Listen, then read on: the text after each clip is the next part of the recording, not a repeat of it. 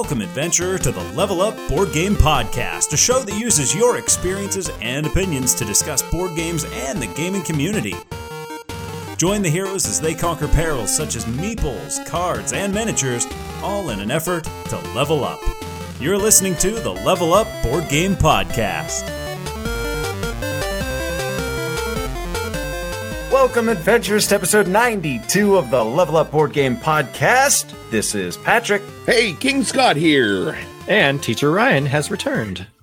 And, and today we've got a gigantic episode with a ton of recent adventures, including Spire's End, Twilight Imperium, and more. We got an 8 bit breakdown for Klask. We're going to chat a bit about video games and board game crossovers before finally, Scott, it's been 10 games. We got to do our top five of the most Oh, recent it's that reviews. time again. Hey, adventures, you know what? We always say it and we always mean it. We're so glad to be a part of your day. And Scott, we had ourselves a really good day today, didn't we? That we did. Yeah, we got together with a whole bunch of other gamers for a fundraiser for March of Dimes. I, I don't recall the exact thing that they were doing, but they must have raised a lot of money today for them. That's they wonderful. did fantastic. Yeah, they had a they had like tickets for sale, and you put them in the little boxes with the games you wanted. We donated a whole bunch, and I was really pleased to see that like a fourth of the giveaways had this sticker donated by Level Up. So, adventures, if now we don't do giveaways on the show very often, but when we do, we have little black and white glossy photos with King Scott on it that I had him sign, and we include that with the game that you win, right? And most people probably throw them. Well, not they don't throw them away, Scott. They probably display them on their mantle. Nevertheless, oh, oh yes, I still I have mine up there. there you go. So I included one of those with all these games, thinking, okay, Charles will like throw that in. No, he made it its own thing. That and a and a level up beanie. He's like, you know, we, we put in one of our beanie hats too. And that had its own box, and there were tickets in it. You're in high demand, Scott. and I loved it how we were playing with Kat today, and she's like, "Do you mind if I ask you a weird question?" and right then you're like, "Oh, where's this going?" And she's like, "Are you the person in that black and white photo that signed?" Like, yes, that's me. Well, I'm glad to say that all told, uh, for March of Dimes, Charles was able to raise three thousand fifty-five dollars. Beautiful, beautiful. blowing the last meetup, which was prior to COVID. He did it in 2019, blowing it out of the water. I think they did like 1900, so they crushed it. Really glad to see that. Only thing I got to say, uh, this was at the Griffin's Lair. They have that big garage area in the back where everyone was set up and playing. There's no air conditioning. And had I known that, I would have made sure to, before leaving the house, um, wipe better. Oh, oh, oh, oh. now, me, all I was going to say about the place is I really get the feeling of like, how can I put this nicely? Well, anything's better than what you just said. But uh, how can I put this nicely? But I know what it feels like for an addict to be around something that they like. Because the Griffin's Lair, it looks like it's definitely more set up for miniature gaming.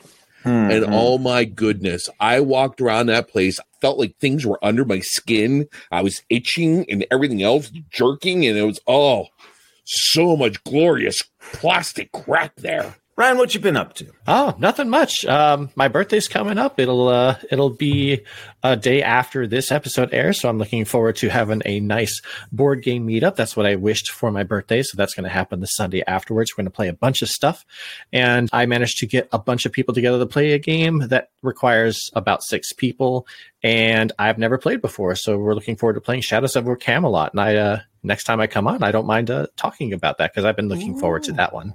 And you went all the way back to episode one to hear our thoughts on that. I huh? did. I did. That was one of the first games I got my in laws to play. And Did they like I it? I think they actually did enjoy it. Good. Uh, I I love it. I mean, hey, the whole theme, King Arthur, everything else like that. pfft, I'm in. Obviously, but, that's why uh, that's why I invited you all the way over here to New Jersey. I know, and I'm still trying to work it out in my calendar to get there. So I'm seeing what I can do. Gentlemen, we got a lot of things to talk about before we get into recent plays. I'll kick off the banter. Leviathan Wilds. We talked about this one. It got, gave it its own side quest some time back. They uh, they had their first Kickstarter. They opted to cancel it prior to completion. They wanted to revamp some things. They're coming back. Right now, the relaunch date looking like May 9th. Go on back to episode 58. Think Shadow of the Colossus. Like later this episode, we're going to be talking about video game board game crossovers. And I know it's not official; it's not called it, but man, Leviathan Wilds, that's like Shadow of Shadow of the Colossus, the board game. I thought that was Yes. great. Yeah, and for those of you who don't know uh, uh, that game, it's basically you are a guy who's like climbing up to these golems or these gigantic creatures, giants, and trying to get up to wherever you can get to to defeat them. So yeah, it definitely feels just like that. It remind me uh, of our topic here later on actually of video games of crazy climber of climbing up the outside of this building but you're climbing up the outside of this great beast and it was just such a unique game to play Scott, it's awesome having two different generations because Ryan and I are going to make references that that we can relate to, and then you make things that like ten years older. i Like make it awkward No, no, that's not where I'm going. That's not where I'm going. Gamers come in all ages and shapes and size and whatnot, and uh, I, I feel like you you broaden the appeal. You you Oh. learn us a bit or two. okay okay i like it Well, I'll tell you what I don't like, Scott, is the news item that you put on there. Let's hear it. the news I have is not that great because this is all about a person that had a little bit to do with everyone's life that's living that's listening to us and something to do with the people that are behind the microphones here. Klaus Teuber passed away at the age of 70. Now, if the name doesn't come to mind right away, well, I'm sure that these five letters will. C A T A N. Catan Mhm. so many people have played that game so many people still play that game and it was just such a great way to get people into this wonderful hobby and definitely our thoughts and prayers out to his family and everything for this it was such such sad news to hear Yeah. And I'm not huge into Catan, but I really have the utmost respect for designers who do something that's big for their passions. And Klaus is one of them in the board game universe. Look, even if you don't like Catan, you can't say that what Klaus did wasn't innovative. And you definitely can't say that Catan didn't change the board gaming hobby as a whole because it did. Uh, for example, I have a board game group and have other friends who don't really do much gaming at all. But one day I was at their house and they just pulled out Catan out of nowhere and we played it and they seemed to really enjoy it. And you know, that puts a smile on my face. That's that's all you should really care for uh, is for people to enjoy the things that they enjoy. And Catan was one of those for them. So even if I didn't meet Klaus in person, I would have wanted to shake his hand and thank him for what he added to this hobby. very Mhm. much so Yeah, I think uh, I think his legacy. What's interesting to think about is, oh, his legacy is Catan, and it is, but his legacy is beyond that. Uh, if if you, adventurer, are not a fan of Catan, think of a game that you are a fan of. I bet you that wouldn't exist if it wasn't for Catan. Uh, a lot of the games that we have today, a lot of the designers, the brains behind these, the people that love this hobby, they love it. They they were turned on to it because of Catan. You know what I mean? That these these wonderful things exist, and they all started from that one thing. And I think maybe his legacy, like to your point, Ryan, is is bringing on the boom, bringing this, uh, ushering in this era of of gaming. So, uh, most definitely well, Exactly. sad news. We'll celebrate his life in in our love of the hobby. For sure. All right, guys, let's switch gears. Let's get back to some news. Disney Lorcana, the rulebook is live. So this is looking like a Magic the Gathering style CCG. You know, your Pokemon, that sort of thing. But this is Disney. All right, which wait it's- wait wait is this Yeah. what they're calling the new jedi in the new star wars movies Oh god, Lorcana Skywalker? No, I've had it. I I up to here. I'm done. Okay, all that stuff I said about how it's great to have your uh game coming out August 18th. We got the rulebook. So if you want to check out Disney Lorcana, the rulebook is live. I think I'm going to get uh, a couple starter decks of this, if, if nothing else for the show. But you know what? I, I could get my wife to play it. She'll give it a whirl. I mean, being a big Magic player yourself, I'm, I'm pretty sure this was going to happen. You didn't even have to say anything. I don't Yeah. play all the CCGs. Like when I played Magic, that was the only CCG. I can't name another CCG that I played that I legitimately like. I'm going to play this. Oh man, uh, well, that's that's different for me. But either Oh, way, yes. uh, we're talking about Lorcana right now. So Mm-hmm. Mm-hmm. Yeah, and I'm looking forward to, to that too because oh geez, uh what was it? Um the one that came out with all the unique boxes. Um Keyforge. Keyforge, whenever that came out, Oh, that yes. was a great way of getting into it, grabbing a, uh, a starter box, playing right out of that. And I think that's something that's so unique with CCGs or TCGs, whatever they want to call them, in that it's fun to do that, to just grab something, pull it out, and just play it right then and there. You don't know what it's going to be, it's totally random, and it's all based on how you interact with that deck. I mean, with Magic, with uh, drafting, or doing a uh, sealed tournament or something. Those kind of things are so much fun. And throwing in Disney characters with this, geez, I mean, that's it's a given. I mean, I really hope it does well. I'll tell you what, though, if it comes out with a deck for the Black Cauldron, I'm all in. you know what I think we're going to do, Scott? Is how about we buy a box of boosters for uh, for level up? We'll just Okay. buy a box of boosters. Think of it like this: if this thing takes off, right, like Magic the Gathering, you know what a Mhm. box of Alpha goes for? Now, granted, they're not going to have such a limited print run. I, you know, they're going to print the hell out of this from the get go. They know it's going to sell. that said, any of these these CCGs that took off, you have a sealed box of the first first edition. No, yeah. That's an investment. I think I'm I'm going to buy a case. I'm going to get a case, maybe a baker's dozen. Did you guys Whoa, even whoa, know that there are some copies of some cards that are already out, and the people who have them have been trying to sell them for hundreds of dollars for a set? Of, I think it's like five cards, hundreds Oh, of God. dollars. I want to say somewhere in the six to seven hundred dollars range. My goodness. Enough of the Disney stuff. We got other things to talk about here. There's another game coming out with an expansion, Cascadia. It's coming out with Cascadia Landmarks. That's coming out in the fall. Pre orders are up soon, but we were kind of meh about Cascadia whenever we first played it. So I think we may have to go back and take another look at it because ah. everyone seems to love this game. A And there can't be something that much wrong with both of us. Yeah. oh, buddy. I'm glad they can't respond live to us right now. you know what? I, I didn't have anything wrong with Cascadia. I was just like, when I finished it, you know how sometimes you finish a game and you go, huh, it's a game. Like Mhm. Wi- like Will's take on Cora. We reviewed Cora, and our final thoughts. Uh, Hungry Gamer was like, "It's a game. It's good. It's a game. It's compact. It doesn't blow your mind. It's a game." That's how Cascadia felt to me. I was like, eh, Yeah. it's a game. It's a, it's solid. It's decent. It's a game." Eh, It's blowing people's minds. So what the heck? Maybe uh, maybe we'll get in on landmarks and maybe we'll give it the official eight bit breakdown. Uh, I, I think we should. I, I definitely think we should.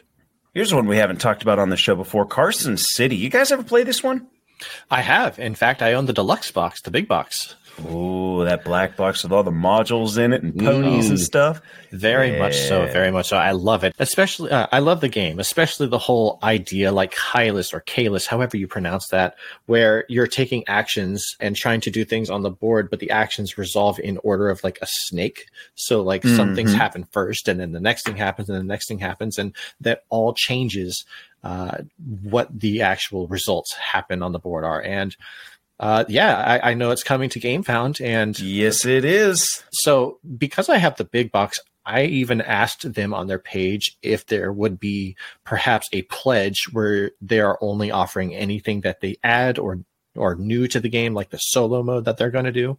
Mm-hmm. And uh, it was confirmed. So for those of you who don't know, they're going to offer just a pledge that's only going to include all the new stuff.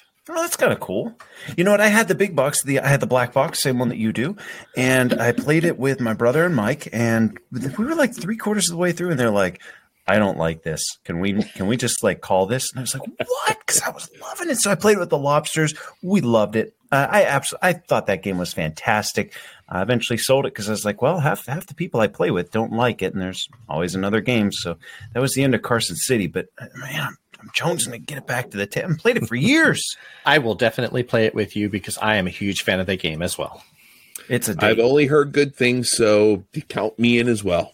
How about this one? Restoration Games. Speaking of old games coming back, Restoration Games is set to remake Acquire and Robo Rally. How many versions of Acquire are there going to be now? Oh Lord, seven, eight, nine. I I don't know. I, I bought the one when I was growing up in Washington. I got the one with the the, the plastic tiles with Mhm. the the inset board. I had that one, and we we loved that. I don't even remember what happened to it. I don't think I sold it or anything. This is before I was like board gamer, right? I, I, I, I have no idea, but I like it. Scott, you're a big fan of Acquire. Well, I know. I definitely I'm interested in Acquire. Hey, buying and selling stocks of hotels, I'm all over that. Now, Mm. Robo Rally, that is the only game that gave me motion sickness. Literally, because I would sit there and think about where I'm going. Now turn on my seat where it's going to be turning me whenever I get to that certain spot, trying to figure out where it's going to turn me next. And it was I was pictured Doctor Evil with the chair. I was oh, about Oh, to say that too. I, I, I, as he's saying this, I'm just picturing him in front of me, like at the game table, and I just see him like turn to the left and whispering to himself, and then turn to the right and whispering to himself. Oh, it was horrible. And after we're done, my mind is still like moving different ways. I couldn't break out of that.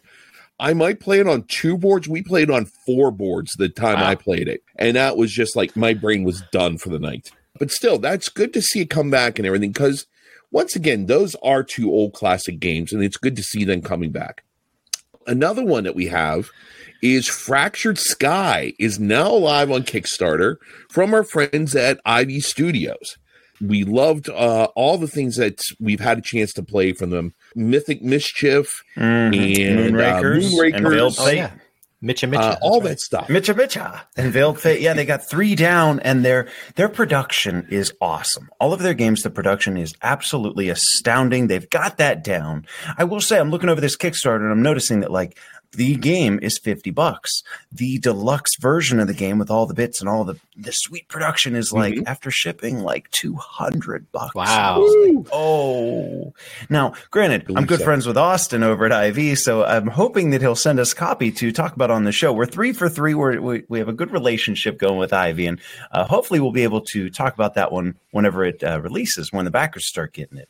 Yeah, really hope so because yeah, uh, as a company that's with Moonrakers coming out, most of their stuff from the website is just computer imaging, different things like that that they had. And here comes this board game out of nowhere, and it just knocked the socks off of everybody. So they've been really doing a great job with their board games and really getting quality games out there for everyone. So really happy Mhm. for them. So you guys are talking about a game on Kickstarter, but there's a game coming on GameFound, and uh, I I just enjoyed it. Uh, it's a game that Patrick, you and I saw at Gen Con last year. That seemed really really cool. The designer was that there. long ago. Yeah, the designer was there showcasing this first design of game of his, and it's based on a young adult series of books. And that game is called Weirdwood Manor. You remember that? Oh, that's one with like the uh, the dialy board. The Yeah. di- the dialy board. Things things rotate. You can rotate the board, and pieces are trying to move in and out. Yeah, that's what drew me to this game in the first place. Was I saw the board on this Oh, table, yeah. and it- all right, so the board is round, and it has a bunch of rooms in it, and it's separated by rings, the rings that Patrick was talking about that actually Mhm. rotate.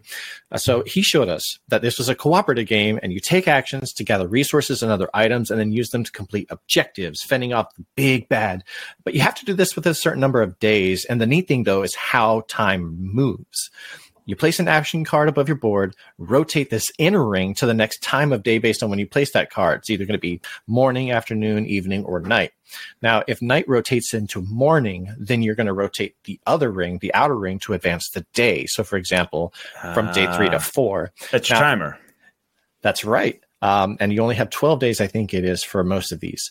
Now, that doesn't just affect how much time you have left, uh, but those rings that track the times and days, they also have like little openings or depictions on them to show whether the way into that room is open or Mhm. closed. And so what you do could affect where the next player is able to go. Guys, uh, I'm not going to lie. I'm going to be a backer of this when it comes to Kickstarter. And by the time this episode airs, it will be. It'll, it'll come out on the 18th of April. Please, if you haven't already seen this and the game seems like it's for you, go check out their GameFound campaign. Uh, it's Weirdwood Manor, designed by Mike Cassie and his publishing company, Gray Ridge Games. It's also like uh, a, co- a publishing company that he started up just for this game to start with. Oh wow, that's great. Well, You know what? I've been looking into this one a little bit more myself. I think I'm likely going to be a backer too after watching a video from our good friend, the Hungry Gamer, Will Brown. Yes. Uh, don't don't listen to us. You know we're, we're kind of the B team. Get on over to YouTube. Check out Will Brown. Check out his video. He's got Weirdwood Manor up, and it's looking good. Hey, hey, hey, we're the A team here, pal. Dun, dun, dun, Wait, dun. wait, the A team. Well, guys, before we get on with some recent plays, we had ourselves a meetup just a few weeks ago. And Ryan, we've been waiting to get you on the show to talk about this one because you drove all the way out from New Jersey, spent the night at my house. We had a sleepover. We did. We had a sleepover, pillow fight Aw. included. We told Did stories and we were in our day. in our cartoon pajamas. Man, what a day that was. That was a huge meetup. Again, the record is broken. We went to Four Horsemen and we had, I I think this one actually broke our record that we set at the vault. More gamers at this one than our previous. We keep uh, getting more and more of a crowd. It was fantastic out there. Beautiful store. What'd you think, Ryan? Oh, it Level was, Up Meetup. You were there in the flesh. I was. So, like, let's put it this way. My wife was very kind when I said, honey, can I borrow our only car for two days and leave you to deal with our three-nager son? Uh, there Did was, you say three-nager? yeah, he's three. That's, wow, I like that. There was definitely a long drawn out sigh, but she agreed. I have a great wife, everyone. so, anyways, I drove the five to six hours to Pittsburgh from where I live in central Jersey. And then, yes, we had a sleepover at Patrick's for the night. And then we were off to the Four Horsemen.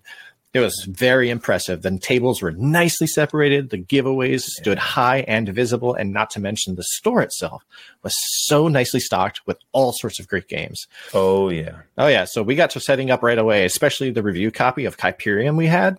Uh, if you haven't already listened to episode, I think it's 86 to hear about this game. But yeah, we had that going up, and I just brought a bunch of games myself. I had like uh, three gigantic bags full of games, just in case anybody wanted to play anything. Dude, you showed up with another store's worth of games. I did. You I had did. those board game tables ones that hold like seven or eight. You're like, uh, I have 22. And I was like, damn, he is ready. I can teach any one of them at any time. I could, and I did. Uh, but yeah, gaming just lasted all night, and there were so many people, a bunch of people who stopped in for the event, uh, and there was also quite a few people who people who didn't even know the event was happening or what it was about, like uh, that group of girls you were talking about in the last Mhm. episode who were there for a birthday party. Mhm. Yeah, I was just. I was just impressed with the amount of games that were going on. It's a lot of games I've never seen before, in fact, and it was a wonderful experience. Uh, all sorts of new people I meet, uh, and just in general, I had a great time. I'm so happy to hear that. Mhm. Scott, meetup. I saw you playing some Toledo with Ryan. Tila Tomb. Nope, leave it be. Toledo. Tila Tomb. yes, that I did. Uh, I always thought it was Taltoon. It was great having Ryan out. Uh, I didn't get to partake in the sleepover or anything like that, and storytelling and doing our hair and all that kind of stuff. But yes, Yeah. the gaming was a lot of fun. Got a chance to play Toledo, Taltoon, Taltum, Tila Tomb. Tealatum, Tealatum. Yes, yes, yes. yes. On the tip of my tongue there. I'm sorry, Ryan. Uh, but yeah, it was great to get there. So many people coming in. And I think the thing that was so impressive was that the store was absolutely beautiful, number one, to, to look at. In the mall Mhm. that they're in, it's not one of those malls that are in the death throes of almost passing away. This is a thriving mall. well uh, thriving mall here. So a lot of people were walking past, just what's this? And you had so many people coming in and looking around, like, what is this place? What are these games? And just seeing so many people, like, there's something to this. I, I, I, would love to know how many people came up to that counter and bought something for the first time just because of all the craziness that was going on that day. It was really, really a fantastic meetup. Yeah, you know what? The owner even he said to us, he's like, you know what? I really like it when the store's buzzing back here because I want my I want customers to see that this isn't a place that just sells games. This is a place where things happen. People Mhm. come to have fun and enjoy each other's company. And he's like, man, it feels so great having you guys here. And he said, when you guys are ready to come on back, come on back. And you know what? I, I got to mention Kyle here because uh, Kyle, that that whole group, the, the purple shirts. They Yes. they do their meetups there, and he's like, "Well, you know what?" I I messaged Kyle. It's like, "Hey, man, we need to come up with a place on that side of the city. I know you're up there. What do you think? Where are we going to go?" He's like, "Well, we do the Four Horsemen. Why don't we do like a joint meetup?" And man, Kyle was on top of it. He was helping Mhm. doing like the fundraiser for the store and tickets and food. And uh, so, so Kyle, thanks, and boy, can't wait to get back out there. I'll tell you one of the games that I played, and this is going to segue us right into recent adventures. You ready, guys? I am. Yep. Ryan, you came out that Friday night and we sat in my basement all alone. And we played Homeland from Pocketable Games, like Pocket Able. So that's a spelling. Oh, I thought you were going to like summon demons with the Ouija board or something. I, I believe it's pronounced poke table. Uh, pock, pocketable or pocket table. Well, there's only one T, so I'm going with pocketable. Yeah, I think that's their shtick is they want to make small footprint games that are easy to uh, to take around with you, whatnot, and they're cheap. This game is 18, 17, 18. I think it's 18 bucks. I checked it out before we started. This game's called Homeland, and the way that you play Homeland is quite simple. You got this big old deck of cards. When you start the game, plays two to six players. Everybody's going to get their own homeland. Like you can get the crystal ice plains, the motionless desert, each of them describing a climate and your terrain type. Then from that big shared deck of cards, everybody's going to draw five. Now, here's the way that a turn works. This is really simple. On my turn, I've got my five cards. Each of the cards do something like at the end of my turn, I'm going to have to put one of them face down in front of me, and it's going to score me points at the end of the game.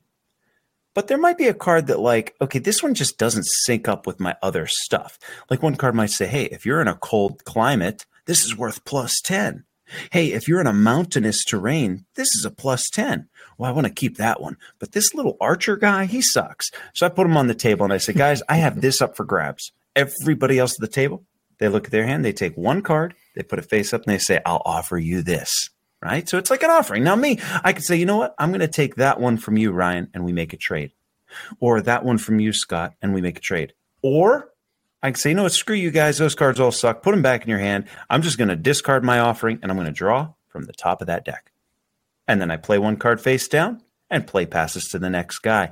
It's that simple. You play until everybody's got five cards in front of them then you're just going to one at a time flip over the cards that are in front of you and you're going to tally up your points. High score wins. What makes it kind of cool is that that climate and that terrain that could be messed with. Sometimes you have some cards that are like, oh, hey, all of the cold climates are now hot. Sometimes they'll say all the hot are now warm or the warm went to cool. So things are going to happen in that final scoring that you didn't know were going to happen. While you do have some open information with the offering, you're not going to know everything that happens come time for final scoring. Is it a brain burner? No. Is it simple, quick, and fun? Yes. And that's what I like, but I think that's what they're shooting for. Ryan, what'd you think about Homeland? Yeah. Uh, so when we first played it in your basement, we played it as two players. Now, I'm going to say it right now. This game doesn't shine at two players at all. Mm-hmm. Um, there's really not many people who can take the offer that you are offering. And so, since it was just me to take the offer, I would be like, I'm going to give you a crappy card because there's nothing I can do with this card. right. And so, right. M- most of the time, you just like fished in the deck for another card. Uh, mm. However, when we did play it at the meetup, we played it with we had four, I believe. Uh, am I am I mistaken in that? We had four. I think it was Charles and one other. Yeah, I think it was four. So, yes, that's right. And so there were three other people who could decide whether or not they wanted to offer something better so that they could have your card. And so there was a lot more interaction. There was a lot more, um, I actually have a choice now. I have to choose between three cards that are given to me or just my card. The fact that there was more choices that made the game so much better. Like mm-hmm. it, it, it, was from like darkness to shine whenever you change to four players, and so I can only imagine it getting better even with six. Yeah, we finished playing it two player, and I was like, Scott, you know how sometimes we'll get in a game and we'll do that first playthrough, and we're like, oh boy, what are we going to do with this one? Are we going to even talk about it on the show? We got to send that email to the designer and be like, hey, it's just not for us, that, mm-hmm. that sort of thing. And uh, we finished that first two player game and it's like, oh, I don't know. I just don't know. And then we did that multiplayer game and it shined. It really, okay, it's not Seven Wonders, right? It's not Wingspan. Right. But it's not trying to be. What it is right, trying right. to be, that 15 minute fun little, let's throw down some cards, man, it, it did really good for that. Well, that's nice to see that because it's fun whenever you have those kind of games where you can get six players together, get it played, and have a good time. You aren't getting mm-hmm. hung up with all this long rules explanation or anything like that. Just something quick and fun to play, and that's that's such an important thing. Best part about playing a board game? The camaraderie with friends, the immersion into the game's themes the strategic thinking it takes to win. At Level Up, we believe the best part of the board game is the sweet sound of putting the lid back on the box. That's right, the sensational vibrant frequency caused by four walls of glossy, airtight cardboard being rubbed against another four. This episode's feature Moonrakers from IV Game Studios. Some sort of negotiation, deck building thing, but never mind the mechanisms of this game. I want you to quietly get lost in this melody. Now that's intriguing. Moonrakers doesn't just provide a good time on the table, it brings friends closer together with one last moment of joy before returning it to the shelf. Let's hear that again. Oh wow, I just can't get enough. Like some negotiating in the game, it takes time to develop. Oh god. Remember, if your game doesn't serenade you when you complete it, you didn't really even play. Thank you so much for your time today. I hope this experience provides enrichment for your future gaming experiences. All right, so you guys had your little slumber party and everything. So I got a game I got to play with myself and Tom over at the shop. So I got a chance to play the Star Wars deck building game. This was just published this year, 2023, by Fantasy Flight and designed by Caleb Caleb Grace. I always have a problem with Caleb or Caleb. It's Toledo. Tila Tomb. But anyway, deck building games are a safe bet for fun. Um, a lot of the time. At Star Wars, and my interest is definitely peaked. This game does not reinvent the deck builder, but it adds a few touches to make it its own. First of all, Fantasy Flight has a boatload of amazing Star Wars artwork from many of their games, which they reuse for a lot of this game. There may be one or two new pieces, but a lot of them are familiar from Armada, X Wing, uh, Imperial Assault, all that plethora of Star Wars uh, goodness that Fantasy Flight has. Mm-hmm. So, setting up, just like many others, you get a deck of 10 cards. These are the same but different depending on whether you're playing Rebels or Empire. Now, one thing important here for a lot of Star Wars fans the timeline they take is from Rogue One to Return of the Jedi.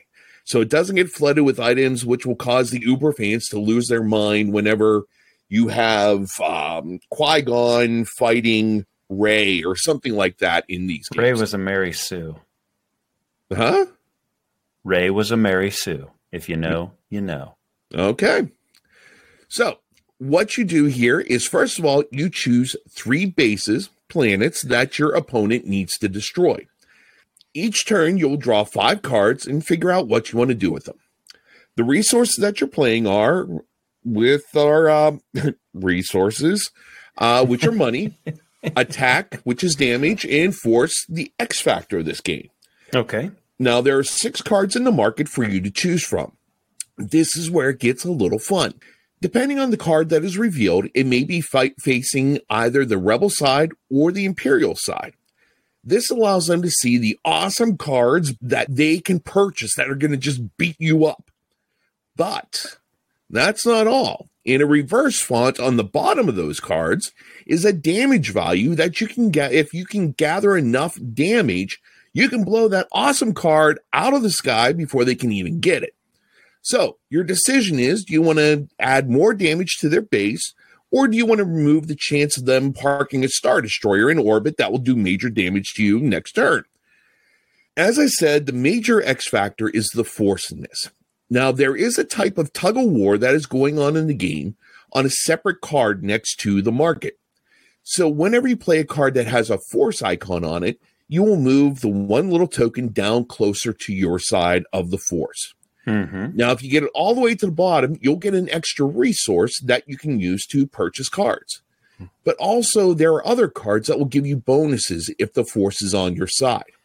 All in all, very similar to what you had with the pocketable games with Homelands, it's not really that deep of a game. Uh, it's a deck builder. A lot of people are familiar with them my big thing is, yeah, sure, I like heavier games. I like really digging into the really brain burny kind of games, but sometimes I just want to have fun and play a game. This really fits the bill for that. It doesn't take long, so this would be a great game to just keep in your desk drawer at work and play with your nerdy friends during your lunch break. And that's the Star Wars deck building game. I always kind of imagine a game like this where if you have a stormtrooper, it has like negative 99 chance to hit, but it has like plus 1 million damage if it ever does. I, I, just want that to be a thing because you know that like in the Star Wars universe, if if a standard stormtrooper just manages to hit somebody, it's going to be the talk of the century. Oh yeah, yeah, yeah. Oh, definitely. but yeah, it's it's just such a stunning game to look at with all the artwork. Okay, clarify something for me, if you will. First of all, all this right. is a two-player only game, right? I believe that you can play up to four if you have two boxes of it. Okay. You said that depending on how the cards in the market are facing, does this mean that like if a star destroyer comes up, it's like once you flip it from the deck, okay, we're going to position this so that it's facing uh, the, the empire. Because yes. they're the ones that can buy it, and the other side shows what the rebels can do to get rid of it before the empire buys it. Correct. On the other hand, if a, if a Chewbacca comes up, then the rebels, it's going to be facing them.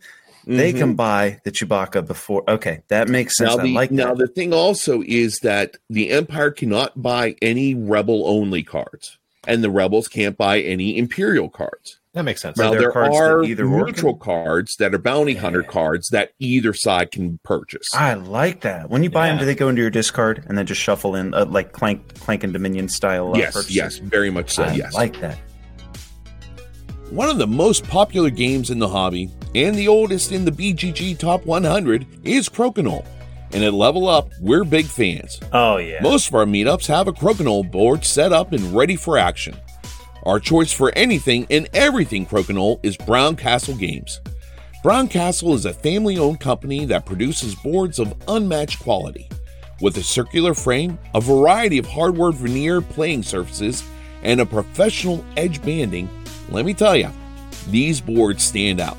Oh, no doubt, Scott. And along with your board, Brown Castle has the best Crokinole accessories I have ever seen. The discs, the holders, the carrying case, they make the best. Yes, they do. Adventurers, you know our style. When we partner with someone, it's to get savings for you. Exclusively mm-hmm. for adventurers, get 5% off anything and everything from Brown Castle Games. The boards, cases, accessories, you name it. Get 5% off with promo code LEVEL5. L E V E L, the number 5, all caps, no spaces. Find it all at www.browncastlegames.com. So, Scott, you talked about a game in space. I have a recent play too uh, that I'd like to add in. Very good. Yeah, let's hear it. I have played Twilight Imperium 4th edition, and I know I know yes. that Patrick has been waiting for my review of this game ever and since. And I, I will go it. get coffee now. Scott, he has not told me a damn thing about it. I was like, so what'd you think? And he's like, I'm not telling yet. So I am on the edge of my seat. This is the first I'm hearing about it. This this will make or break the episode. Go. Okay. so, uh, well, first and foremost, for those who don't know Twilight Imperium, like I didn't until I actually played it at Patrick's, the entire goal of the game is to get a certain number of points. Uh, once that number of points is achieved by a player, that player immediately wins. Stop the game. Nothing else happens. Game over. Uh, Patrick taught me this game uh, the morning of, and we were expecting the lobsters to be there at 11 in the morning to start the show. Uh, now, coming from someone who has never played this before, I'll, I'll, go ahead and be the first to tell you don't be intimidated by this game. The rule set is pretty standard, and the, the flow of the game is kind of laid out for you each round.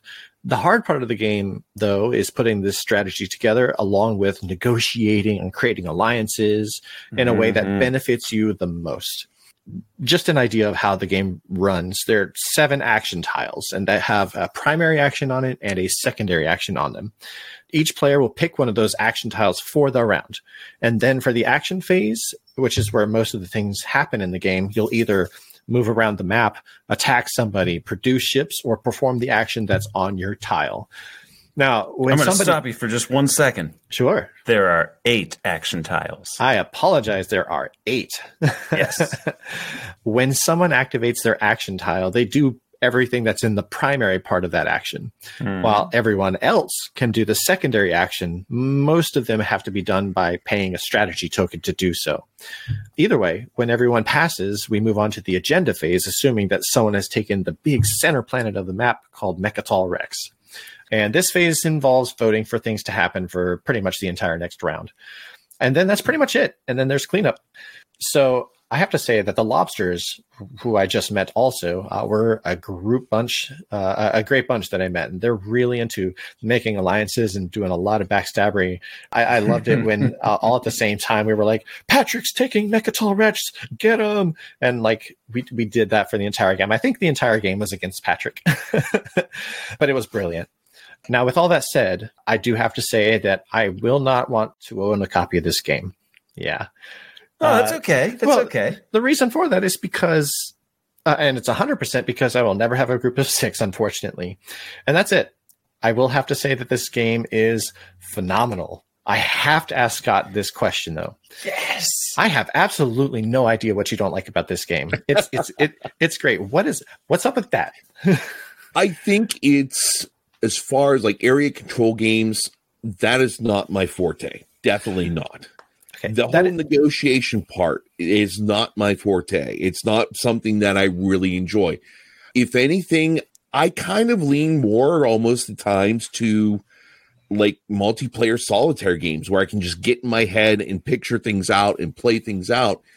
And that's just the kind of thing that I really enjoy. I mean, sure, yeah, I like trash talking over the table and everything at times and some sort of things like that. But I think it all goes back to my experience with, uh, I've talked about it before diplomacy.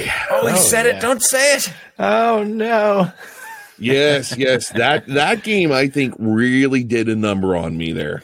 You do tend to like having the rules set, cut and dry. You know, you don't like gray areas in your game. You don't like it when the game allows players to manipulate things. You want to- whenever someone can say, "Well, the rules don't say I can't do that." That's when I want to flip the table well, and start. Well, you can't people. do that in Twilight Imperium either, right? But yeah, but you don't like it whenever the the game's like someone's positioning can be influenced by something that's not a cut and dry like you put the block here to gain one coin. Right, right, yeah. You know what I mean? You like your levers to be pulled in one direction, not not not sw- You don't like a joystick. Yeah, yeah, yeah, yeah. I'm, okay. I'm, I'm all analog here, no digital.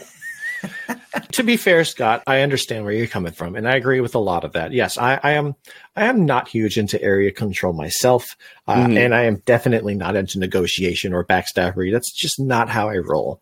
Yeah. Um, but I think that the reason why I really liked this game is because of the group. Oh yeah. I feel like if I played this again, but I played it with people who you know, really had issues with this game or, you know, wanted to fall asleep or didn't really do any kind of interactions whatsoever or were just didn't seem to be having fun, I think this would have been a different answer. Um, True. But yeah. specifically, my first experience with this game was with a great group of people. And that's why I think it was really fun to me. It, I, it really was. They they all made me feel welcome. In fact, they tried to help me out. One of my neighbors was uh, a, a, a faction that it was all about like destroying me. yeah, you and, had he had Mentak right off to his side. They're supposed to leech leech like crazy. The other side, oh, was it Sardakk? I don't remember who was on the other. You had Jol-Nar, who's pretty peaceful on the one side, if I, if I'm not mistaken. I did, I did. They more wanted people next to him to trade, uh, yeah. and or, so that he could, uh, you know, leech off of that. And I was the Naalu collective. I was also more about fighting, uh, specifically with my fighters. If you don't know about this in the game, two fighters have to stick around areas that have ships or your home planets or just planets in general that can hold people or or things to move around. Um, mm-hmm. Mine was if I upgraded my fighters, um, they could go off on their own and they were stronger too. So like once that happened, I just kept on fighting as many people as I could, which is, is not how you win the game, but it was just a fun way to play near the end. Well, I'm really happy to hear that you liked it. And you know what? I was worried for a minute because we had, I was telling Scott, we had a slow game. Normally, by the time you hit round three, there's a few people that are four, five points. Round four, it's like, okay, next round might be it. We had some very unique objectives that we were having a hard time hitting just a, a, a, bear of a time getting those objectives down, and uh, it made for a, a, more, we'll say, a slower pace you know, we did. I, I took. We a, had uh, at least another hour to go, another round to go. Yeah. When we were like, okay, guys, we have to call it here. Ryan's got to get back to New Jersey. I think when we finished, someone was at eight. So I'm confident uh, it would have ended the next round, but I couldn't believe we hadn't finished. I was tied in second at seven by the time I left, so I felt pretty f- proud of myself. Uh, oh, but, but yeah, th- those rounds definitely went longer than I thought they would. And uh, so what I did just just to get an idea of how it worked is I took a screenshot of the time on my phone whenever we changed rounds, and there was like there was like an hour to an hour and a half between each round. So. Uh-huh. Well, I'm I'm very happy to hear that you enjoyed that. That's awesome. That makes my day. Oh, no, and I'm happy to hear that you liked it as well. I mean, I may not like it, but it doesn't mean I don't like other people to enjoy their time playing the game. Of course, of course, and that's what this is all about. If if everyone had that kind of mindset, where it's like I don't yuck another person's yum, then the board game community would be even better than it is right now. Scott usually has something to say here. You've got nothing? No, got I that- thought we I thought we made friends with uh, he and I are friends now. Oh, still thought you would have said something. It's that time, guys. Top 100 debuts. Inish. Inish is at number 100. It's been in there before. I think maybe Galactic Renaissance being on crowdfunding is Oh, brought it that's good back. Yeah, absolutely. Top 10 trends. We have a new game in the top 10, sitting at number 10. Dune Imperium. There it is. It happened. It's a top 10 game. New highest peaks. Obviously, Dune Imperium. Sleeping Gods at number 56. Great Western Trail second edition at 36. Cthulhu Death May Die up to 78. And of course, Inish at number 100. Our happy birthday chart, just one. And it's for one year. Kanban EV. hmm Happy birthday. All right, guys. So we took a little break this time with the review. Not going to lie. We were like, you know what? We have a lot to say about this game. We love it, but it requires very little work on our part, huh? hey, hey, hey, hey! Don't downgrade the work that we do for this. We're trained professionals. All right, you trained professional. I'm going to put you to work. How about you do the walkthrough for this one? You got it.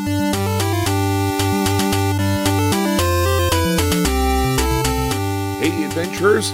King Scott here. Tonight we're going to be breaking down Klask with our 8 bit breakdown. Klask was released in 2014, designed by Mikkel Bertelsen, and published by, um, well, Klask. Klask is one of those games that you see and you walk past it without thinking about it again. Dexterity game. Eh. And that is where you would be wrong. Klask is a dexterity game that flips your dexterity on its head, quite literally. In Klask, you and your opponent will take your place on opposite sides of the table. It's a little small blue table, but there's a lot to this. You reach for your piece, and that's where you would be wrong. Instead of playing on top of the board, the action takes place under it. Each player will have a magnetic holder under the table that attaches to your striker on top of the table. The idea of that is to use that to knock the orange ball into your opponent's goal. Easy? Uh, let's begin. Now, you will move your striker around the board, hitting the orange ball towards your opponent. One thing that makes this tricky, other than moving your hand under the board, are the six biscuits, little white magnets on top. If at any time you get three of these biscuits on your striker, your opponent gets a point. If you slip your striker into your own goal while moving effortlessly around the board, your opponent gets a point. If you get the, your ball in your own goal, uh, I speak from experience, your opponent gets a point. Do these first to your opponent, you win. There's not a lot to this game, but it is so much fun that you cannot wait to play it again. Now, let's figure out whose dexterity is the best while we break down Klask. Long ago, in the kingdom of Unforth, a fellowship ventured to vanquish the lands of an evil corruption that had consumed it. Hordes of imps, devilish creatures, pillaged the free world of the people, causing terror and anguish for centuries. The fellowship will have to use stealth, wit, and magic to overcome their foe. For should they succeed, the evil will be banished for a thousand years. But if they fail, the fate of the world is in the hands of their enemy. This is Klask. All that and more in Klask. Ah, that's right, adventures. It's time for the 8 bit breakdown of today's review game, Klask. I gotta say, this does not fit the bill for our normal 8 bit breakdown. You're expecting something meaty, some Euro gamery game. We got, uh, boy, this is about as dexterity as a dexterity game gets. oh, wait till you get to the meat of the game when I'm concerned here. Well, we picked this one because we've got a bit of a history with it. Uh, and you know, we'll, maybe we'll get there at the end of this when we talk about was it fun, who's it for. Let's start right here. Yes. Art and components. The art is, I mean, there's not art. This is What more of a component talk. Yeah. Okay. So the game, you've got an elevated field. Think uh, that's the pitch, right? You got the two holes on each side, just like Scott was talking about in the walkthrough. Hands go under the table. I think it's, I think it's nice. You got that nice wood finish. It's got a nice classic feel to it. Everything, everything moves smoothly. There's nothing that's like, oh man, it, it doesn't quite work. You know, sometimes you do a dexterity game and something just like it doesn't fall into place the way it's supposed to, or it's fidgety. And you get none of that with that. It's nice and smooth, a, a good quality production, I think. Yeah, this definitely has the makeup of something you'd find in IKEA. It has the nice blue to it that you see in the background of IKEA and all that kind of stuff true. there. But Yeah. um, yeah, it's very simple. I mean, it has a great view on the table. I mean, it's not a game that no matter what you're doing, someone's going to come over and say, "What is this game?" Now, Mhm. granted, the name is printed all over the board, but still, it's one of those things where you can draw people in, and people are going to be, can, can, "Can I try it next?" Absolutely. Sure. Yeah, that's it. That's exactly how I got into this game too. I was at Origins and we were walking by and Patrick was like, "Oh, hey, that's Klask," and I was like, "Well, what is it?" He's like, "You want to play?" yeah, I, I do. It looks interesting. And promptly beat the hell out of me. One more thing on art and components, though, uh, I came to find you can go to like the Klask website, the publisher website, and you can order a custom field, like a playing field. If you wanted, like, I, I, don't, I don't know, you submit a photo of like your wedding photograph. You met playing Klask, right? Uh, memories of the sleepover at Patrick's house. You know, we could get Ryan and I on. Uh, you can get your own board. So, like, if you want, like, uh, I don't know, your country's flag or the level up logo on a board, you can do that. Very I thought that was kind of cool. along with the orange yellow background.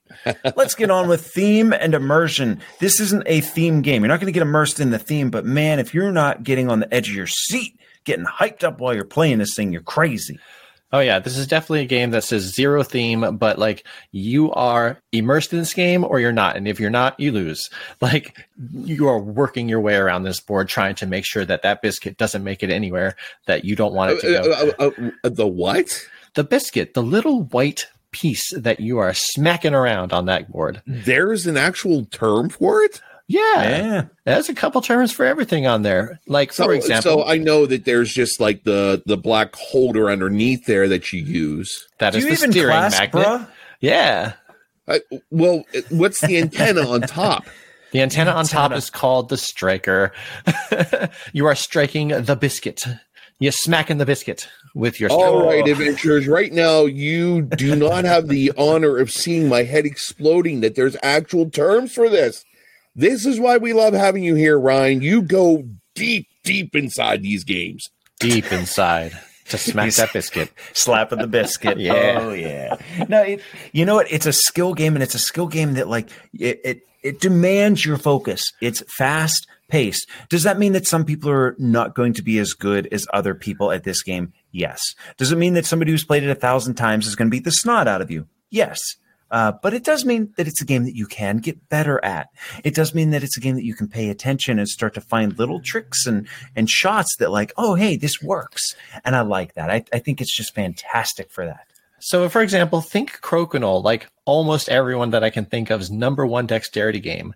But at the same time, like this is just a match that is not going to stop until something happens. Crokinole, you place the disc down and you flick it and then you wait for your turn. But this one is just constant action. And that's definitely something that uh, drives me to this one as well. I think Klask is probably my favorite dexterity game. I'm just going to throw that out there right now. Steve, uh, Brown, Steven, we love you. Brown Castle Games, we love you. But uh, you know what? I think people love Crokinole because it feels classy, right? You have a cigar and a port, and you flick the disc and what? Now, ain't nobody slapping the biscuit when they're playing Crokinole. Slapping That happens in class. Yes, it does.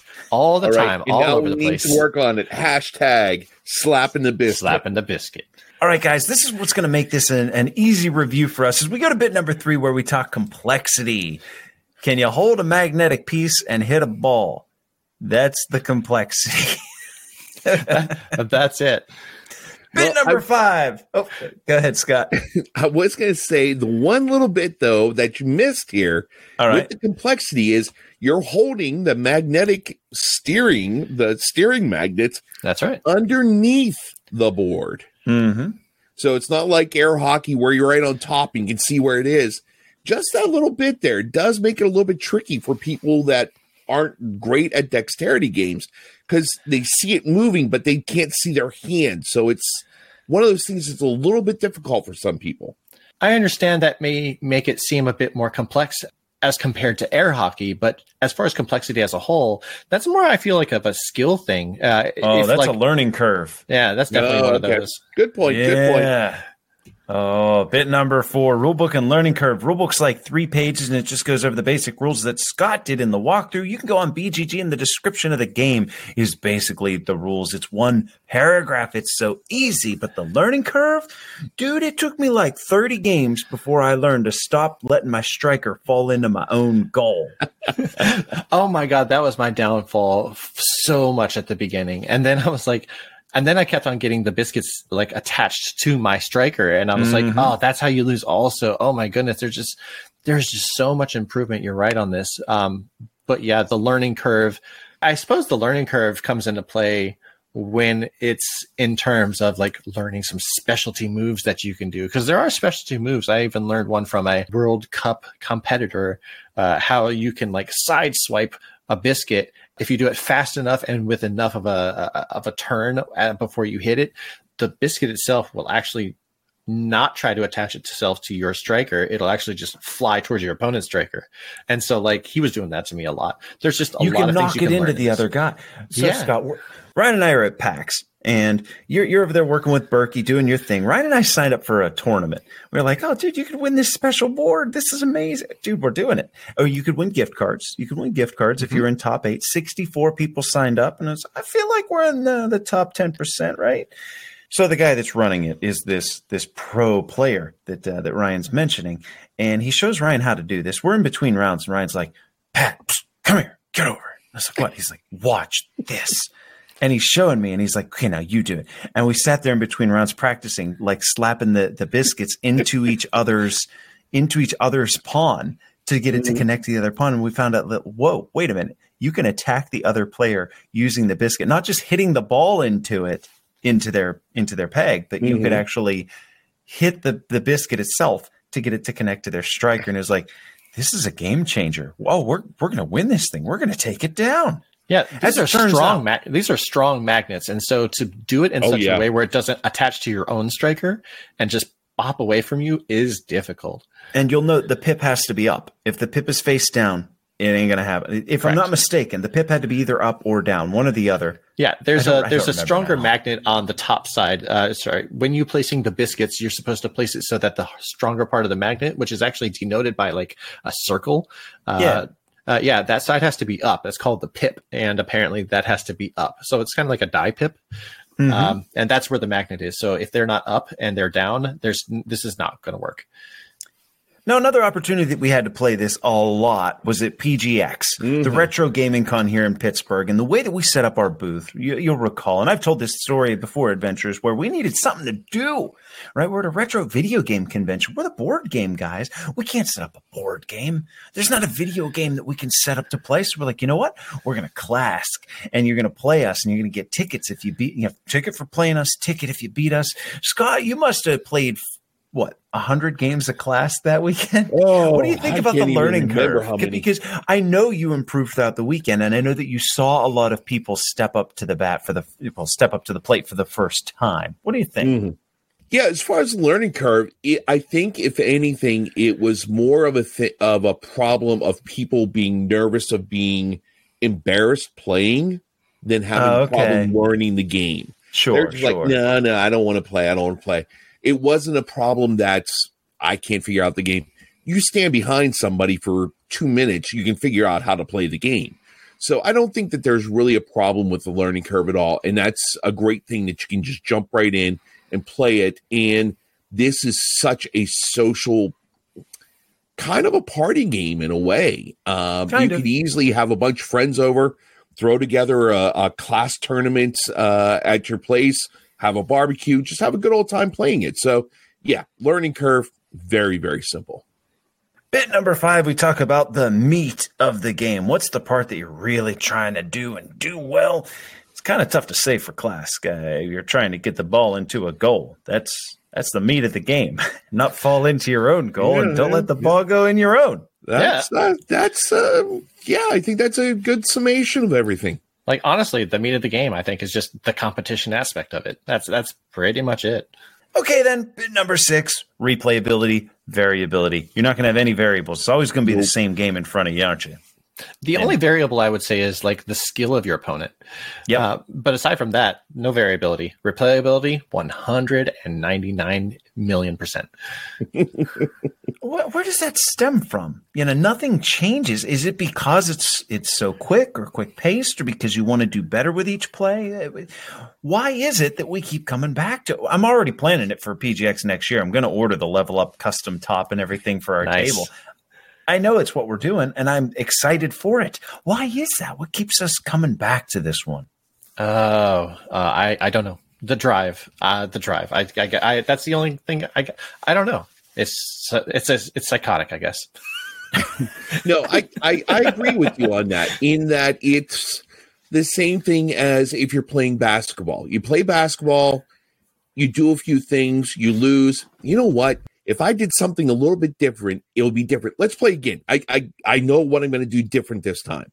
It's the Um, desire to improve. yeah, it's the same thing. You just want to improve, even if it's not a huge amount. You just want to prove to yourself you can play a little bit better than what you just showed your opponent. So I think that's definitely the uh, replayability element of it. I think that the feeling of playing another game and possibly winning that can trigger your serotonin in your brain and it's like it just makes you feel good when you actually play a good game. It's just like any kind of game where it's like I, I feel like i played well like magic the gathering like even if you win or lose the fact that like you had a nice battle and stuff that makes you that triggers your serotonin it just makes you feel good about playing it. So i think that's! Ryan just used the secret word of the day, serotonin. ah! It's only taken us 92 episodes for someone to use it. Woo! uh, but yeah i think that's it thanks scott All right, guys, bit number seven. Then let's talk about the downsides of Klask. Yeah, one that sticks out to me is like if your opponent, it, like if it's just a mismatch, if you're not is like if the other person's really really good, it's, you're not going to beat them most of the time. Although I will say, you know, it, it always reigns true in any game that we play. And remember this one: you're only as good as the people you play against. Right. If you're always trained, had somebody that I used to play Magic with uh, and he was uh, one of the Pro Tour guys, and NEC, and you're only as good as people that you play against. And that's absolutely true. And that's absolutely true with Klask too. I think some folks dexterity is just not off. Obviously, if you have an impairment of some sort where where you can't handle the the speed, the if you don't, uh, you know, if you have a vision impairment, uh, a, a dexterity, a motor function issue, then then yes, unfortunately, that that's going to be a barrier to to entry for you. But uh, aside from that, is there anything that we can say? Oh yeah, that's people aren't going to like this. people are not going to like this game if they have white floors. That biscuit, Why? when it flies out of the board game itself, off, off the table, Oh, you are you are going to lose so many biscuits. Uh, even Of at the competition, course. at the competition we were in, every single game there was two minimum biscuits that flew off the table, and everyone had to like look around for this biscuit on this white packed floor. Um, so yeah, if you have like a white floor, or if you have a lot of small spaces for these things to fly into, you're Dude's not walking like around the tournament with a bucket of biscuits. Oh yeah, but but to be fair, there on the Klask website there is a way to just buy replacement parts, and so like stock up on those. You're gonna need them. Walking Yeah, around I- like I the colonel with that- his bucket of biscuits. Give me a colonel joke. Give me a KFC joke. There's something magical in here. Go ahead, Scott. I can't think of one. Um, yeah, I, I think the only downside here really is if someone doesn't have good hand eye coordination, it's not going to be fun for them. Um, They're just going to get to that point where they're doing it and they get frustrated. Just like I kind of go back to one of my employees at a hotel one time that we got a mouse for the computer. She's not used to doing it. So whenever she's trying to move the mouse up, she's lifting it up and it's not going anywhere. Yeah. So it's one of those things there where if you do not have that thing there, it's it's going to be a problem for you to enjoy. Is it like one of those people with like uh, old school Nintendo systems that like when they make a left turn, their entire body moves? Uh huh. Yep. Their yep. entire body moves like that, that's Scott playing Robo Rally. Yes. Yeah, exactly yes. And it also All a video game reference, which is another topic eventually. Well, let's get on with that topic. Let's uh, let's wrap this one up. Bit number eight. Was it fun and who's it for? This game is magic. This game's so much fun. I'm gonna have it set up for PGX uh, for PGX next year. I'm excited for it. I want to see people coming up to the booth. Scott, you're right. People were watching and they were figuring out how to learn just from watching the game that was being played before it was their turn. And there were times where we had like like a family would walk by, right, and they'd stop, and before you know it, that family was the line and other people Mhm. like, oh, I want to play, and the fans, oh, we, we're we're all waiting. It's like, ah, man, it's it's addicting. It's fun. Oh, this game's great. You don't have to love dexterity games. You'd be hard pressed to find somebody that's like, oh no, I don't like air hockey. That's a bunch of crap. This is very similar, very similar, but with wood and magnets. And I'm telling you, it falls into the board game realm. If you like a game like Crokinole, if you like some of these dexterity games, you're gonna love playing Klask. Yeah, if anything, this falls into the whole idea behind uh, PGX in a way, in that the old school arcades, whenever you would go in, you want to play a game, boom, you put your quarter down on the side of the video game that you're next. This one here Mhm. was people getting in line. I'm next. Yeah, I, I did not ever not have fun. Let me let me see if I can rephrase that.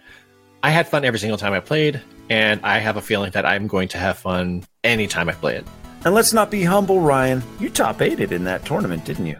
So did you, but you uh, you thought that you didn't top eight, and so you went back to your all play table, or at the time it was board game tables. Yeah. Yes, yes, yes, yes, yes. Well done, nevertheless.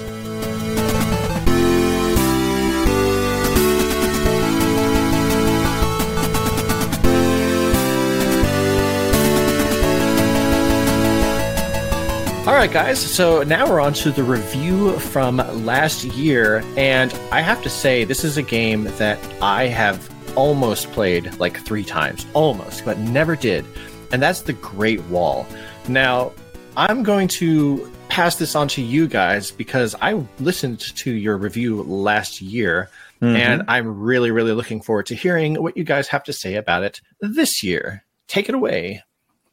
All right, The Great Wall. This one comes from Awakened Realms. This was a big production. It was kind of an under the radar Kickstarter, but it came out. The reviews were hot, and I think it caught a little bit of fire. Great Wall is a worker placement game where you kind of have to work together. Think like, um, oh, what was the word Will used? Co-opetition, right? Mm-hmm.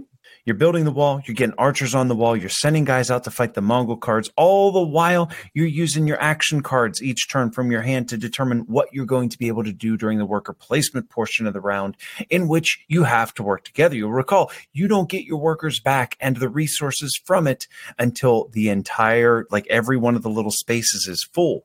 And that's in most cases impossible to do on your own other people got to be there too. So sometimes you could sneak one in, or you could sneak in three and really reap the rewards of it. I love this game. A replayability out the wazoo, what with the advisor cards and your leader card giving you so much direction. They come from a massive deck. I've actually since bought it. When we did the review, that was Nikki's copy. I borrowed Nikki's to play it. It came out of Nikki's basement. Brought it to us and we got the chance to play it several times. I missed it.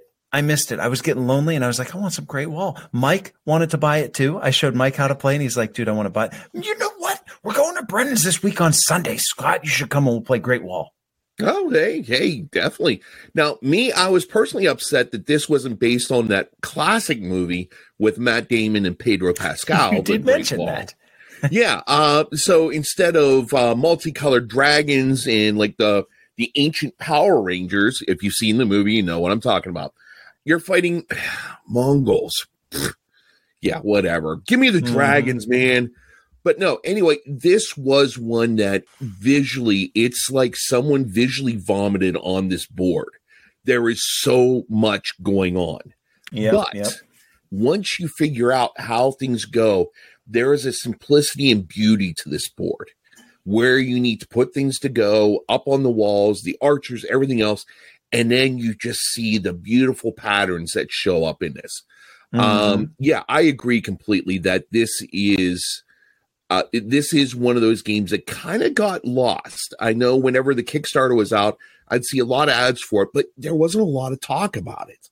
After it came out, everyone's like, "We really missed the boat on this. We need to get this game." And really, it's it's one I'm definitely looking forward to trying again. It's easy to come back to. Also, I mentioned the the leader and the advisor cards, how they can shape a play.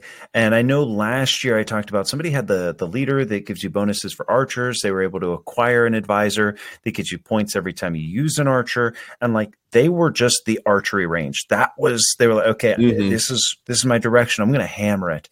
Somebody else was the builder and shooting to build wall sections. You're working together because you don't want the Mongols to breach, and yet sometimes you know what, it's not as bad for you, so you don't have to send troops to the wall. They have that shame that you get if you don't uh, if you if you're Oh, not yes. contributing.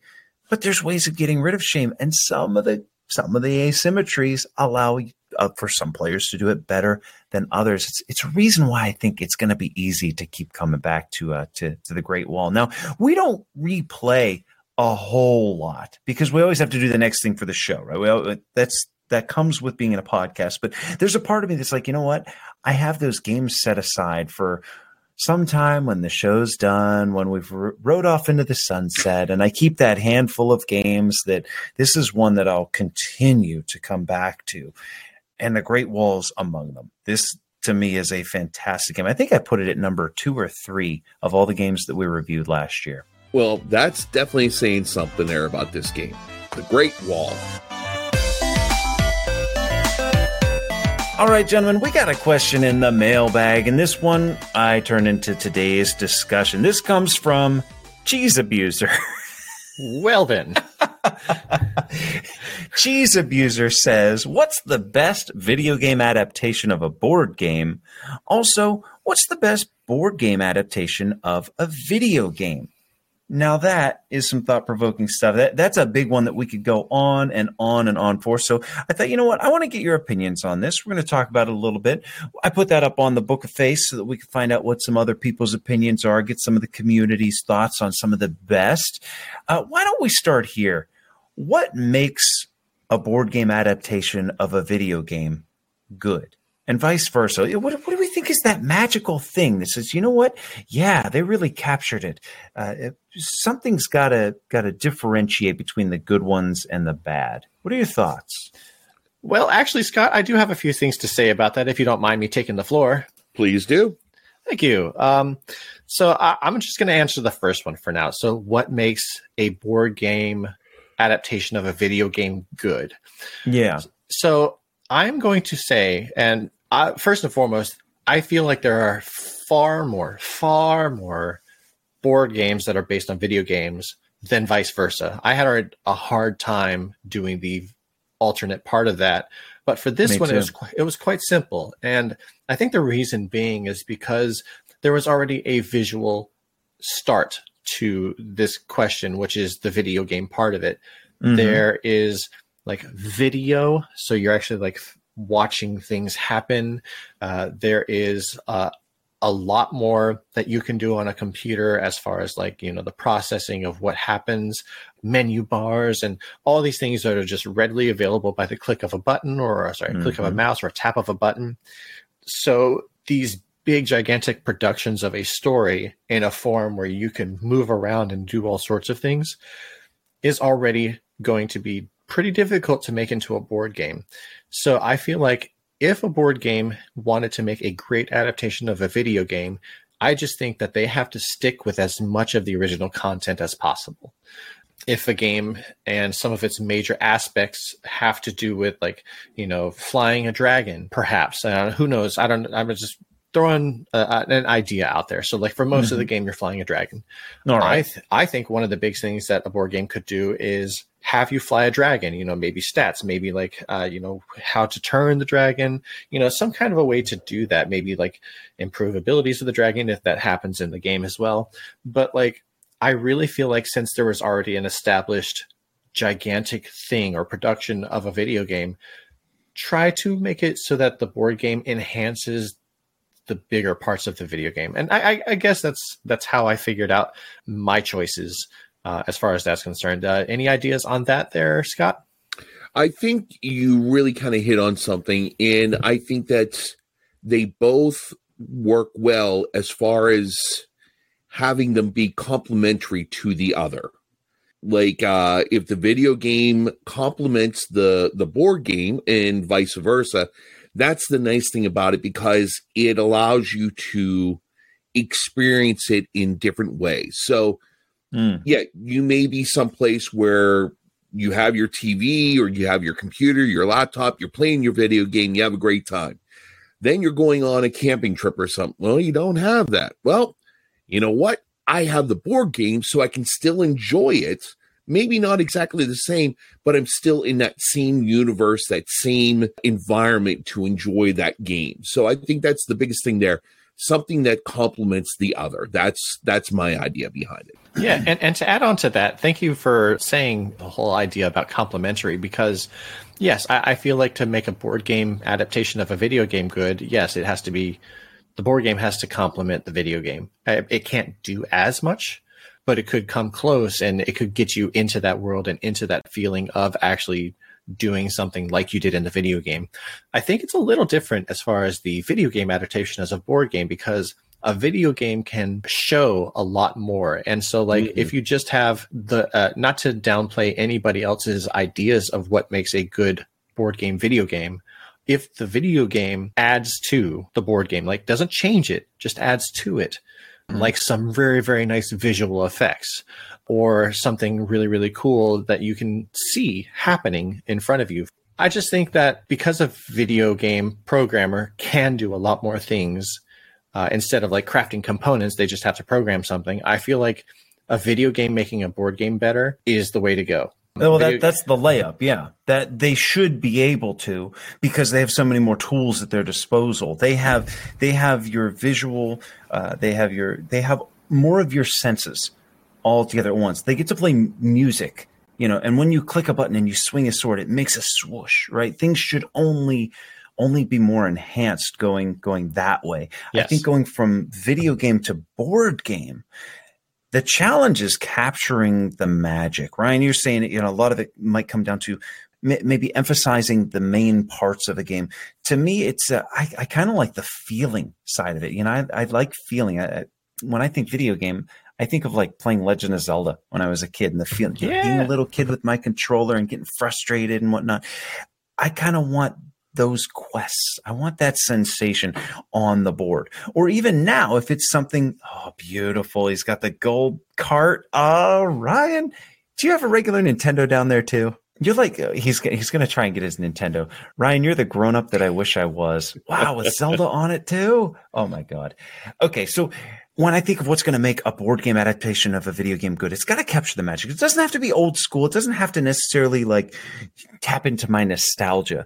There are new games. Uh, we'll say Mr. Torgue's Arena of Badassery, one that, uh, that, that I backed actually. That's based on Borderlands. What do I like about Borderlands? I like finding out what the next gun I'm going to get is and who the next baddie I'm up against is. And I think that that's something that they tried to capture. Now it's not out yet. We've sampled it. We haven't played the full game yet, but it feels like that's what they're doing. They have hundreds of cards to emulate randomization of weapons that you can find. And you can't do it all in one playthrough. So you're going to get it different every time. Thus, I think that's going to help capture that Borderlands sensation. So that's going to give us a little bit on the, the what's going to make for what's good. What are we defining as good? How are we picking the games that we're picking? So let's get on with it. Ryan, you're the guest. I'm going to give you the floor. What's your favorite board game adaptation of a video game? Well, uh, if it's fair, uh, I will talk about one, but then I will tell you my actual number one choice. Okay, um, sure. So The first one I'm going to talk about, which I just recently played and haven't played through all the way, so that's why I'm just talking about it, is so far I am really enjoying the Elder Scrolls Skyrim, the adventure board game. Mhm. Um, so it is capturing a lot of the video game. You can start the game as any kind of character. And then when you're building up the character, you can build it up to be some kind of a sneaky archer by equipping a, a bow and then also getting the sneak enhancement ability, which you get after getting a certain amount of experience, which you do by battling monsters in dungeons. Uh, you're just going around the map and doing certain things depending on where you are. If you're in town, you can craft things. If you're in a dungeon, you can go in and fight and you have quests that you do, and some of the quests come straight from the video game. It doesn't seem like a lot, but the whole artistic aspect of it, you're actually seeing the entire world of Tamriel, which is where the Elder Scrolls takes place. And to lead them. Tila. Okay, you're in timeout. But uh, I, I'm just loving how you're moving around this map and doing these quests as you would in the video game. And you know, I'm already just a huge fan of Bethesda, so uh, that's the company that makes the video games. And so seeing it come to life in my favorite form of play, which is board games, it's just something that really, really gets me. Which uh, by the way, at, at some point in time in another episode, we're probably going to talk. I, I definitely want to talk about the new Elder Scrolls game that is coming from Chip Theory, but we're going to go beyond that later.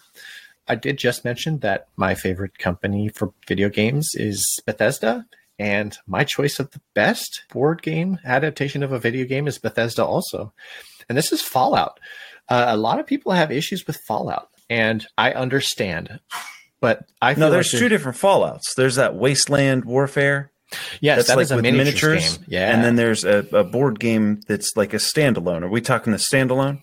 Yes, we're talking about the standalone. All right. Uh, all right. Yeah, so um, there's Fallout, a- as Patrick was saying, Fallout Wasteland Warfare is the miniatures game. Um, I have not played that, so I could not speak on that. Uh, but I am talking about the Fallout game. Uh, it's just called Fallout. It doesn't even say like Fallout the board game. It's just Fallout. Either way, that's my choice of the best game. And again, it's currently because I haven't finished Skyrim, the adventure board game. But everything I f- see in this game is almost direct from the video game. Like honestly, you have abilities that you raise up. It's called the special system where you're increasing like your strength, your perception, your endurance, your charisma. The way it levels it up is pretty neat. When you get experience, you keep on going across all the letters that you have uh, have gotten, and when you reach the end of the word, you start back over, and you draw Mhm. two tiles. And if it's a new letter, you place it in that spot, and you have gained that ability. You can also get perks, uh, which is a thing in the game as well. So these perks allow you to do certain things. Like the sniper elite is you can shoot anyone from anywhere on the map. And you're going around this map and you're fighting these raiders, you're fighting bugs, mutants, you're fighting all sorts of things around the wasteland. They're coming towards you. But at the same time, you're trying to complete this story. Now, this story deck that they use is massive. Uh, It has numbers like one through, I want to say the high number in just the base game is 231, if I'm not mistaken. Holy smokes. And when you go into, for example, a colony area, um, you get to flip over one of those cards. Someone else reads it to you and says, You have this choice. You can either do this, which requires this kind of a skill check, or you can try this, which is this kind of skill check. And then you Mhm. perform it. And depending on if you pass or fail, anything can happen. So let's say you pass. Then what you're going to do is you're going to get a card that shows either uh, the faction, which is the Brotherhood of Steel, which has the stars, or the Rebels, basically. And how you're trying to work this game is you're trying to get enough check marks or stars, whatever it is. But when you get that certain amount, you win the game. But all this while you're going through a story and it's like you're going to seed this card if you succeeded because that's the next part of the story. And it's going to be in like the top three cards or top four cards of a deck where you're drawing from. The issue people have, I can understand, is the fact that the game is so long it can end abruptly. But Feeling anticlimactic. yeah, um, it can end before the story is complete. You could uh, become overwhelmed or overcome by the enemies on the board. And I feel like the detriment is because you are trying to play the game like the video game. You're taking your time. You want to check out all these quests. You want to do this. You want to do that. But the game is pushing you to be quick about it or not do it at all because there is a kind of timer that's going on and it's just so short that you can't do everything you want to. Now, if you were able to just sit there and do all the quests in a row to, until you get to the end of it, uh, and you know you feel great about completing this entire quest, and you're like, oh yeah, I remember that from the video game, and this was a really really good quest. But you can't get there because the timing of the game is just pushing you and forcing you to try to hurry up. That's the detriment I have with this game, but I feel like everything else is phenomenal. But yeah, that's uh, my favorite board game adaptation of a video game. Fallout. Yeah. Scott, I know you're not the biggest video gamer, but I see you've got an interesting one on here. Yeah, mine was a little bit different. Now, I did used to play video games a lot. N64 was a big one there for me. I got Xbox and stuff. Went Xbox 360, and that's all the further I've gone. But N64 had a great one, and that was Star Wars Rogue Squadron. This was a great game. The number of times I rented that game from Blockbuster, yes, I'm aging myself. I would rent that game and play it over and over and over. And then N64 went pretty much away. You couldn't really find it anywhere. Then Fantasy Flight came out with X Wing. And once again, there we were with all the great fighters you could play with and the different maneuvers that you play and getting the different pilots, putting on the different weapons. You got to customize your fighters how you wanted to do it. And you got all these different ways. They had a great way of working out how you're going to fly with different things you would clip into the bases of the ship. And you're trying to take a look at everything, just like in a video game. You're like, all right, they're flying around that way. I need to fly around that way as well, too. Well, then now here you're looking at the board. What's going to be most beneficial for me to do? I think I'm going to go and do an Immelmann where I'm going to go forward, flip around. So I'm going to be facing the opposite way. They aren't going to expect that. And mm-hmm. then here I am. They go around one way, and there I am lined up for that shot, all ready to go.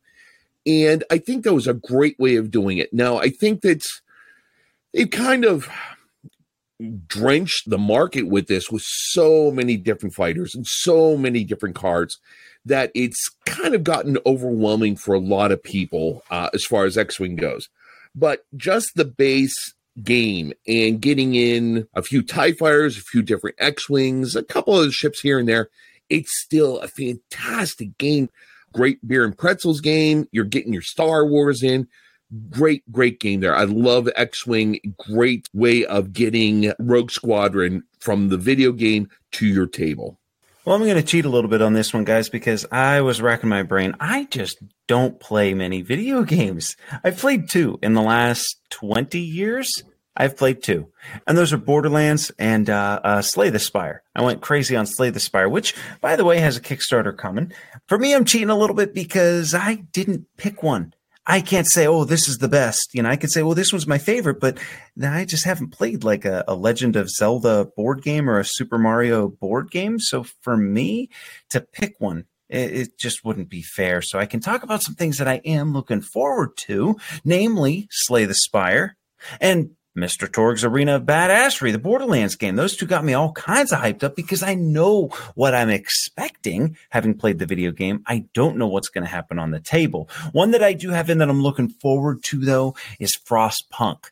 Now I've I've never played Frostpunk, the the video game. I understand it's it's pretty decent, right? I've I've never done it though.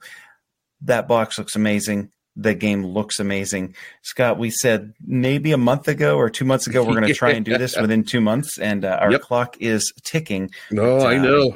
I like the looks of it. Will it capture the video game? I don't know. So I, I I'm unfortunately not qualified. I'm going to wait and say what the community had to say. But before we do that, let's talk about the video game adaptations of board games.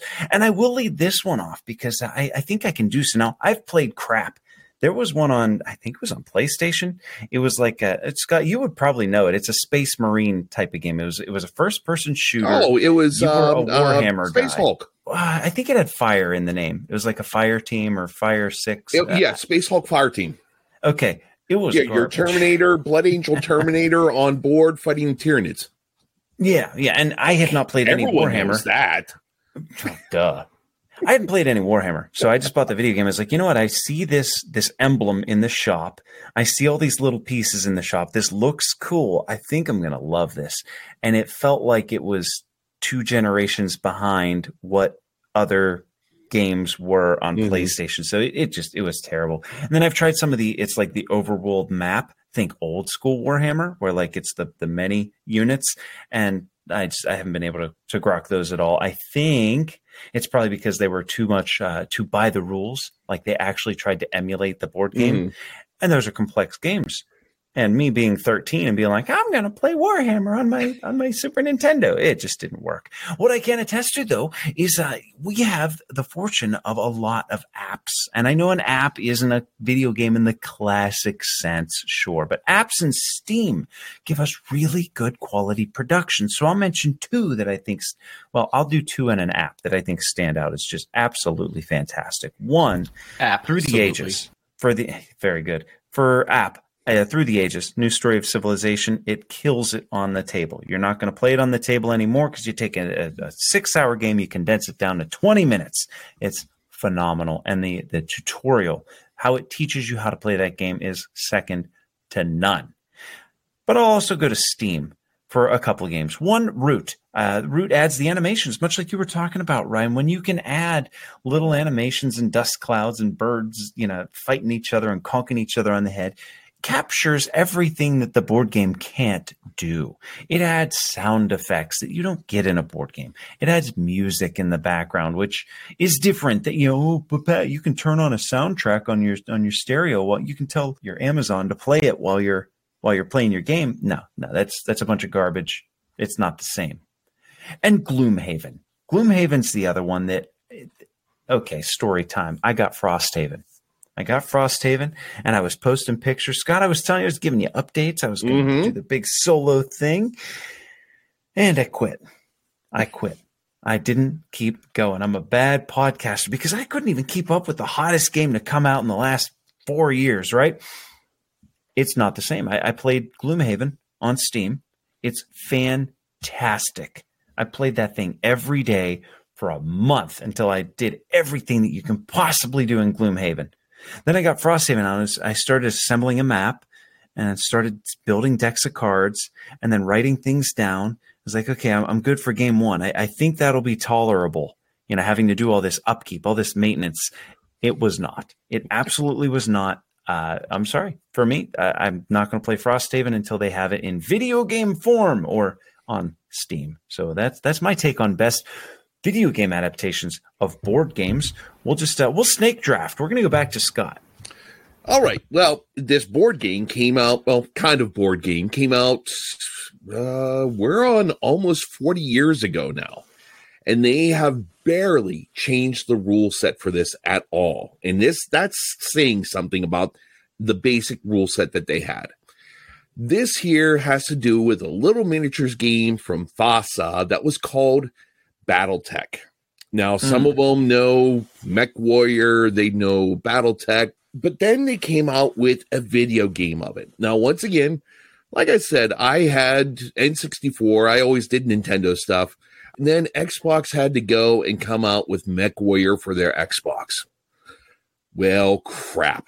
I got to get in on this. So I did. I bought an Xbox, I bought Mech Warrior this was great. I mean, I adore the base box set with all the miniatures, but now I'm inside the cockpit and I'm doing all this.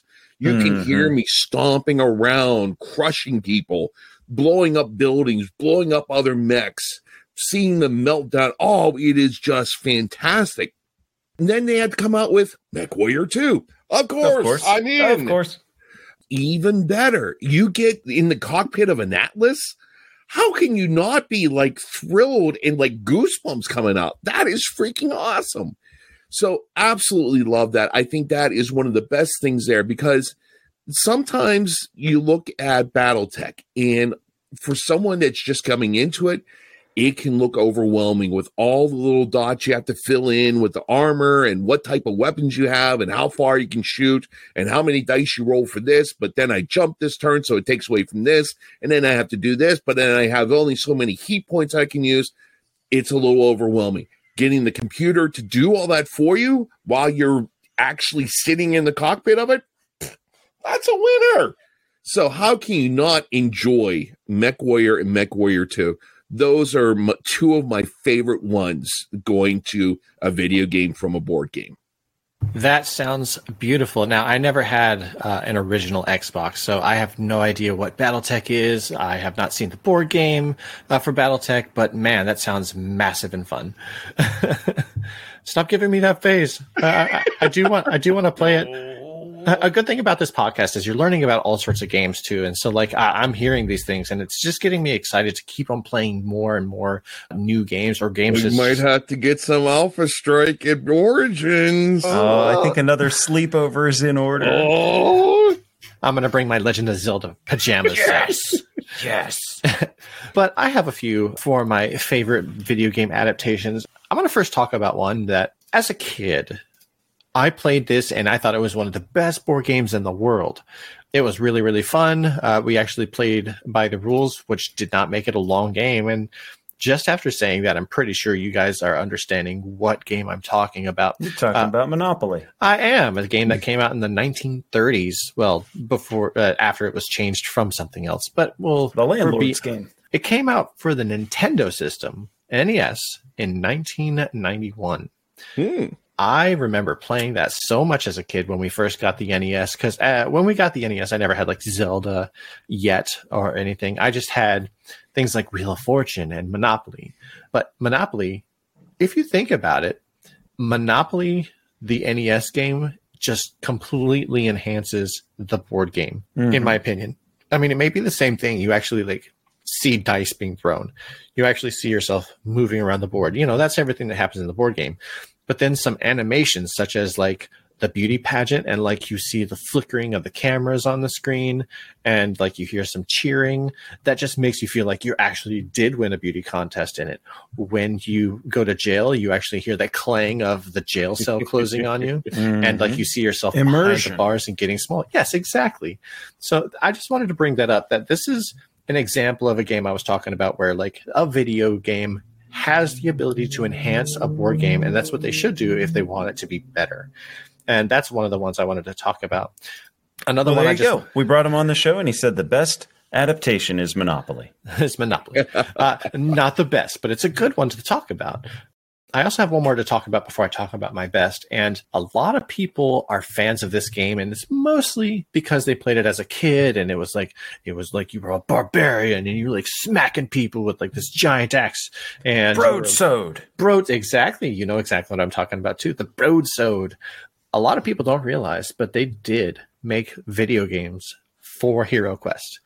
Mm. They have it on the. Do you remember the Commodore Amiga? No, mm. you're going back. Yeah, and they also had it on like old school MS DOS. So you were able to play this game in a 3D environment where you were moving your hero along this again 3D area, and you were mm-hmm. casting your spells and you were fighting the monsters that you saw and yeah so like I, I never actually played it but like i saw videos for it and i'm like wow this this makes hero quest good. I wish i had a commodore amiga just, to, just, just to check this out.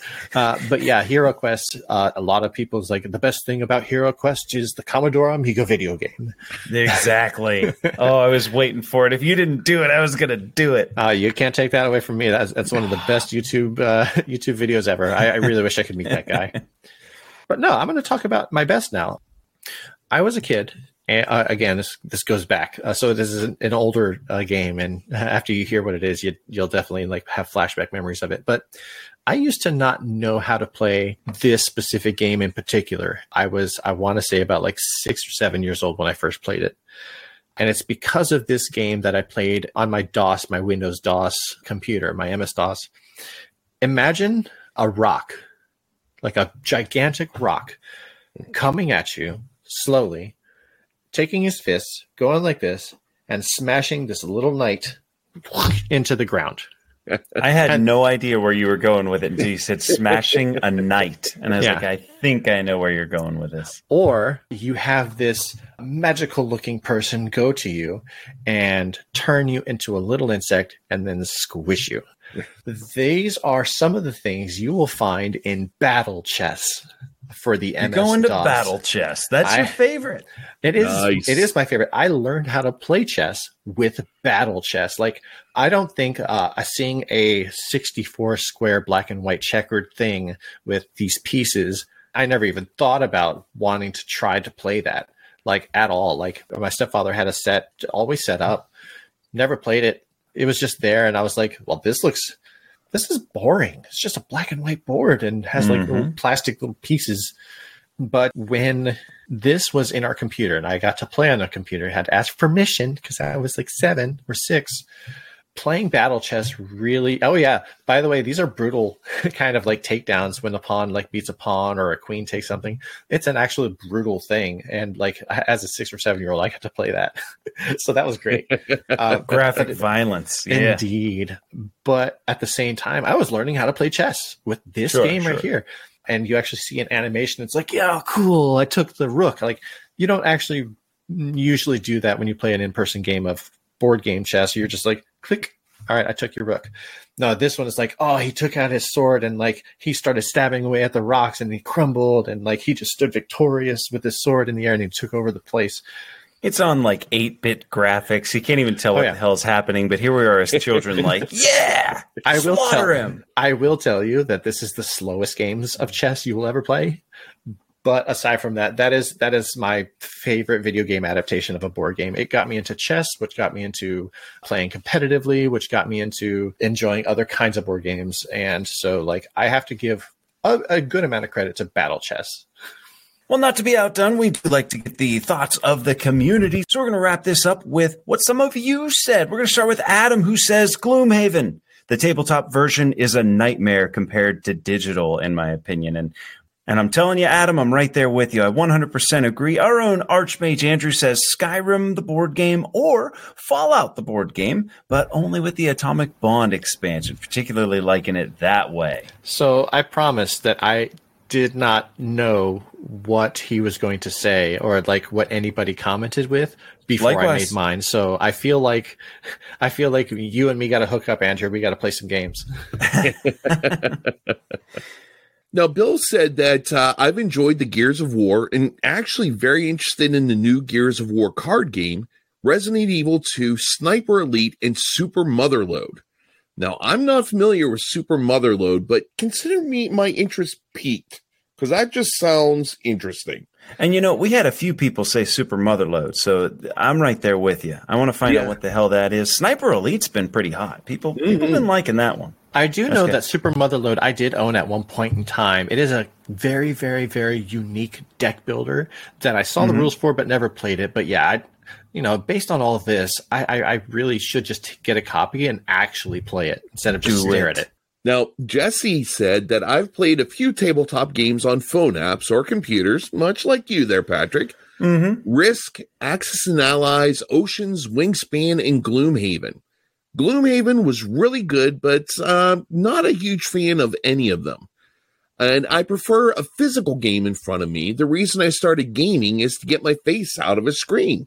I agree That's with a you factor. there. Yeah. That's a factor. A lot of us don't like the screens. You know, what? Yes. I'm gaming for the games uh, and for the people, sure, the, the social aspect, but like the game's got to be good. And sometimes, you know, sometimes the game's just that much better on a screen. But I, I think we're all in this hobby and not in video games because, to a large extent, I'd say we all agree. hmm We also have a Charles here who is saying that his favorite is Civilization in all its forms is better than the board game. Not that the board game is bad, it's just 20 hours. Fair point. Uh, Fair I would- point. I would feel Condensing like- the time frame. Yeah, I feel like Patrick would know more about this because I, I, I can tell he's a Civ game player. I have not played Civilization in any of its forms other than A New Dawn, uh, which is actually not too long. But yeah, Patrick, did you play any of the other Civilization games? Um, you know what? I tried doing. Uh, was it Sid Meier's Civ Six? Uh, my buddies, the lobsters, were like, "Dude, you got to play this game. You got to play this game." And I, it was one of those. I gave it two nights and never went back to it. No, I didn't hate it. I just like life happened, and it just went on the back burner. Never got back to it. Fair enough. I also have a Jesse here who says, I feel like almost any game is potentially better in digital form, end game scoring, setup, and access to more people. The only downside is when they aren't designed or balanced well, when the AI is hard, even on easy mode, or when the game crashes, etc., etc. Yeah, I get sure. that too. Well, adventurers, I hope this helps you figure out what would be the best video game to board game or board game to video game. And cheese abuser, First of all, I think you may have some issues, but second of all, thank you so much for sending us this great, great question.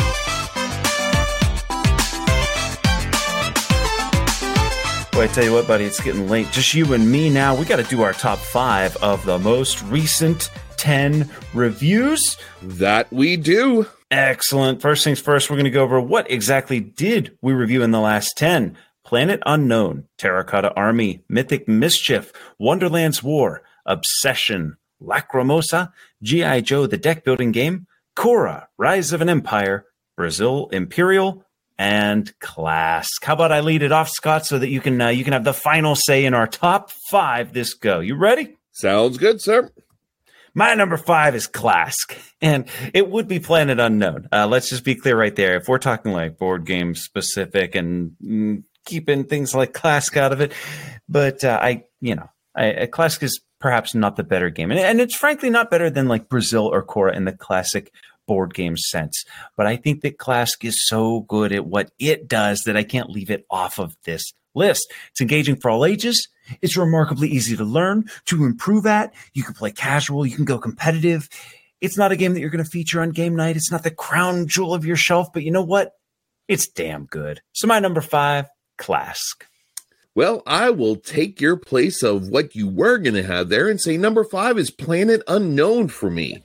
Yes. Now, this is for the reason of, I mean, you have the uh, Lazy Susan in the middle, you have all the different Tetris pieces put in, making sure everything goes together in the right way to be most productive.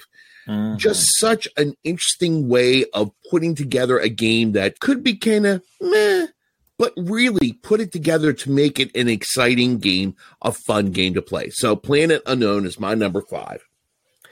My number four is Lacrimosa. Uh, Lacrimosa. Lacrimosa is a phenomenal action selection Euro. It's got multiple routes to pursue points. It's got those aha moments that make you feel clever. You know, like those um, big payoffs. There's some big payoffs that happen towards the end. You couple that with the unique theme, the quality production. Lacrimosa was a standout for me. It's my number four. Okay, well, this is where we're going to change. My number four is Wonderland's War. All right. Now, this was this was one that was quite interesting. I wasn't sure exactly what to expect with this one, and whenever we actually got it to the table and played it, I really enjoyed it. The thing that made it even better was that we just set it up and played it again, so we could Mhm. actually really get a good feel for it.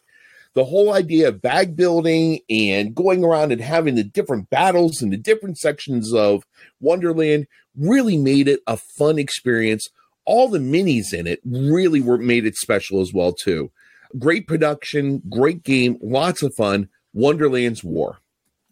Before I hit my number three, I just want to take a moment and appreciate the fact, Scott, that when we do this, it's usually like there's one or two that are like, okay, these are my top two. And then after that, I got some shuffling to do. Mm-hmm.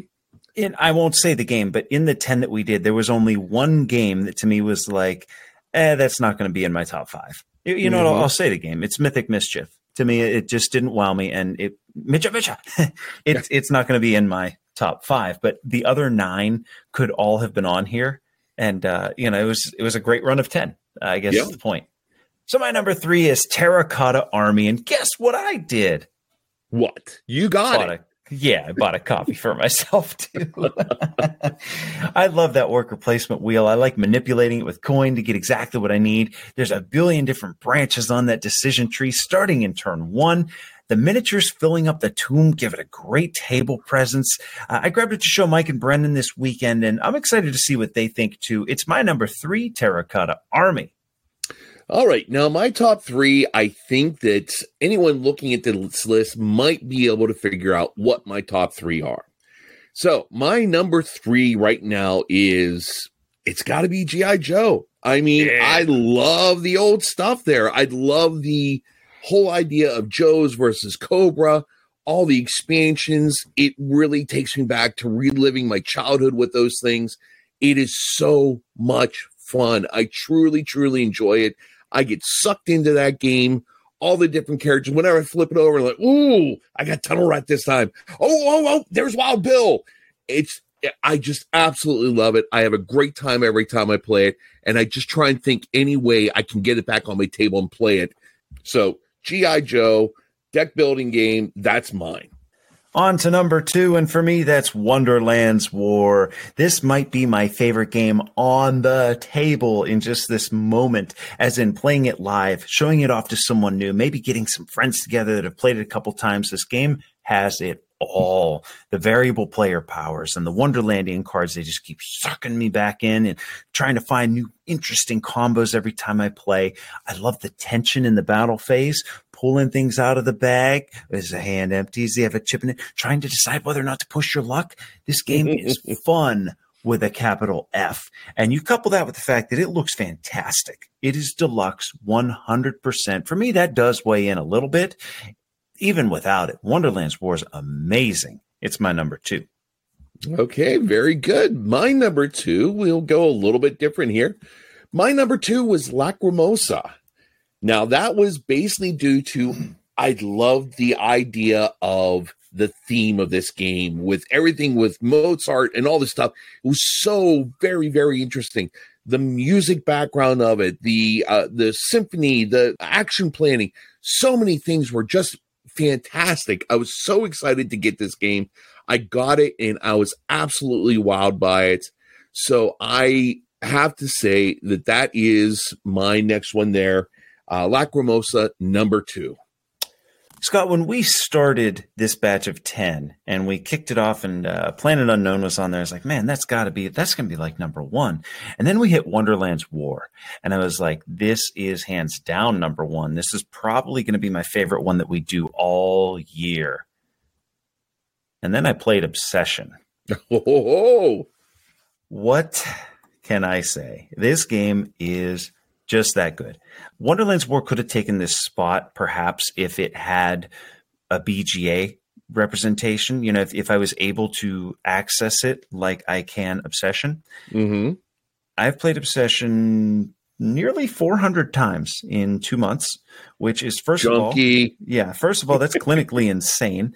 Uh, second of all, that is a sign of a game that I absolutely love. Uh, it is Mhm brilliant. It is absolutely brilliant uh, through and through, particularly, and to me, the way to play is a two player, a heads up game, particularly in two player, because when you make a decision, it directly impacts what they can do. And when they make a decision, it directly impacts what you can do. The third person that makes it more of a king of the hill, and not king of the hill, but more of a randomness. I love this game one on one. You got to get cash you got to raise your reputation. You got to have decent service staff. And holy crap, you got to get them prestige guests, all while trying to score some points off of your objectives. It's fantastic. I can't say enough good things about it. I can cherry pick some downsides, but what's the point? I've played it 400 times and I'm still going. I'm going to go again tonight. I'm still excited for it. Uh, it is it's one of my favorites of all time. Clearly the number one of these most recent 10. All right. Well, here's where we're going to diverge greatly.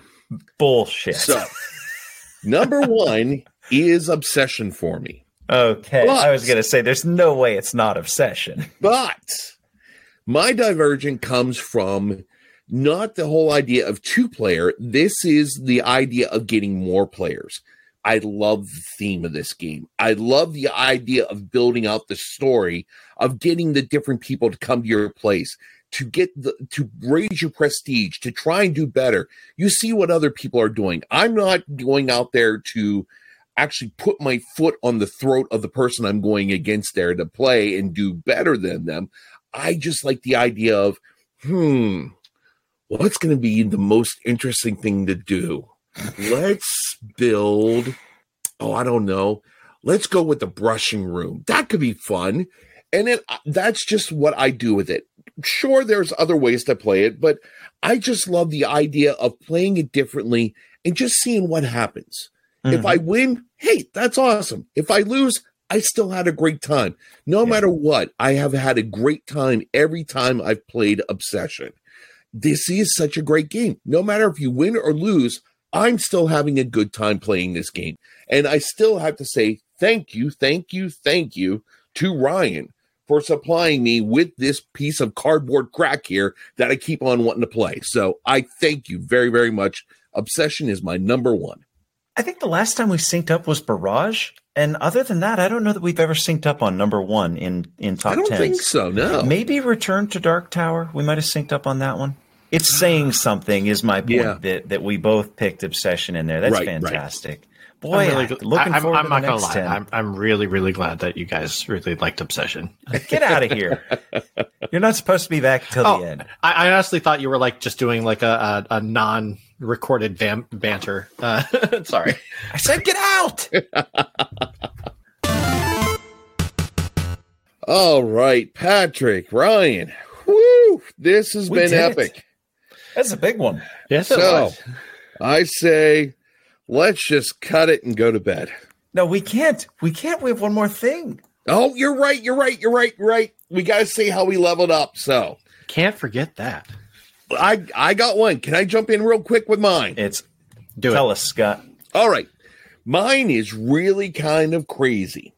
I got a message from somebody I had no idea who the hell it was.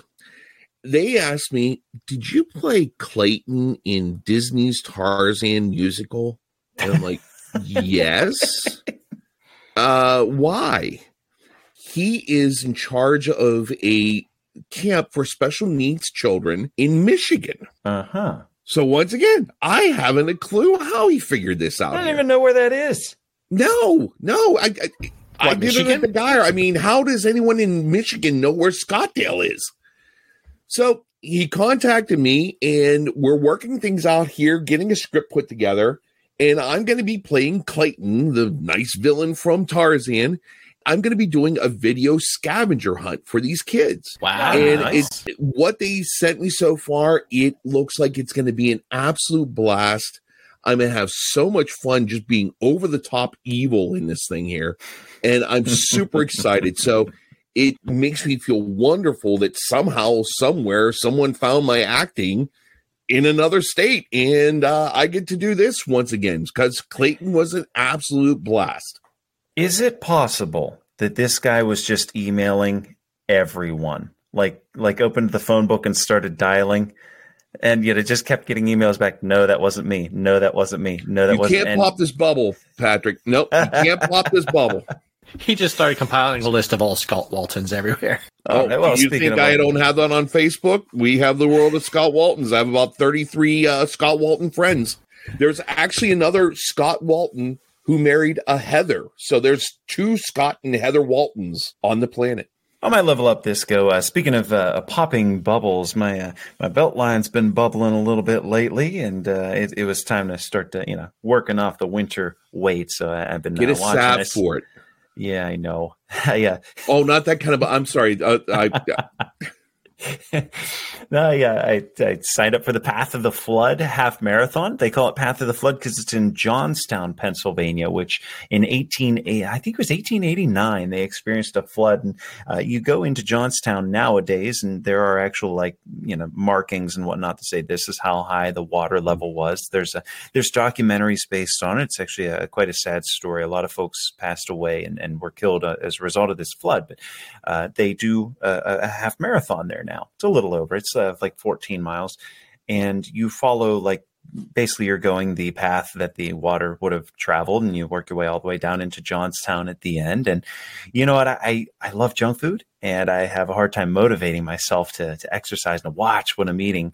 But once I put skin in the game, you know, once I sign up for something and say, you know what, I'm going to do this.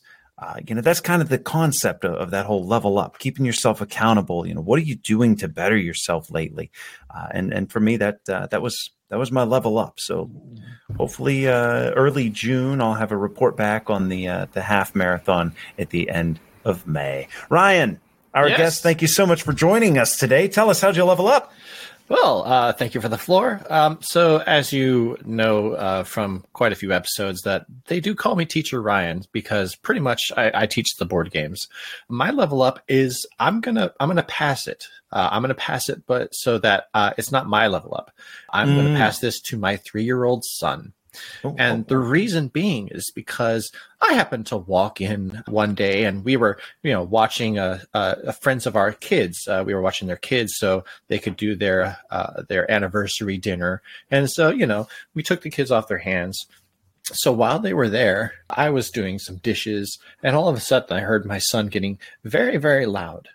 And I walked into the room, and they have a, a Haba game set up called a Fire Drachen. That's a fire Bless dragon. you. Yeah, thank you. and my son was teaching the game.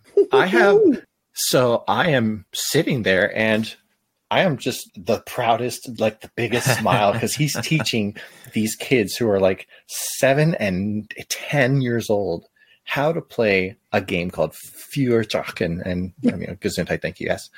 I am just, uh, I, so I got a little recording of it. And if, if I can find it, I'll, I'll I'll give you some audio uh, from that. But it just made my day. So I am going to pass on the level up and I'm going to give it to my son because I am just as proud as can be. And he is going to grow up to be another teacher, Ryan, but he's going to be uh, teacher Brennan. he can teach my daughter how to play games on uh, Yes. whatever virtual reality they're using. That's fantastic, Ryan. Glad to hear it. Thank you so much for joining us, adventures. Thank you for joining us today. We really appreciate your time. Get on back. Last episode, we had the opportunity to be joined by Sam Stockton from BA Games for Forges of Ravenshire. It's live. It's live. Get on over, check it out on Kickstarter. Next week, we're going to be talking about Cities of Venus. We've got another side quest before.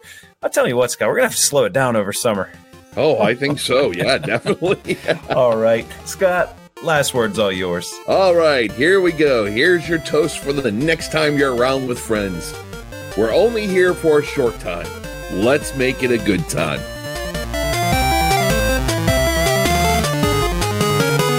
Thank you, adventurers, for joining us for this episode of the Level Up Board Game Podcast. We encourage all adventurers to check out our website at levelupgamepodcast.com. That's where you can submit your thoughts and audio to be used in a future episode. Please consider rating us on iTunes, like us on Facebook, follow us on Twitter and Instagram, and join the Board Game Geek Guild, Guild 3722. Music for the podcast provided by Adam Haynes and the Heatley Brothers. And remember, whether in hobby or in life, always do what you can to level up.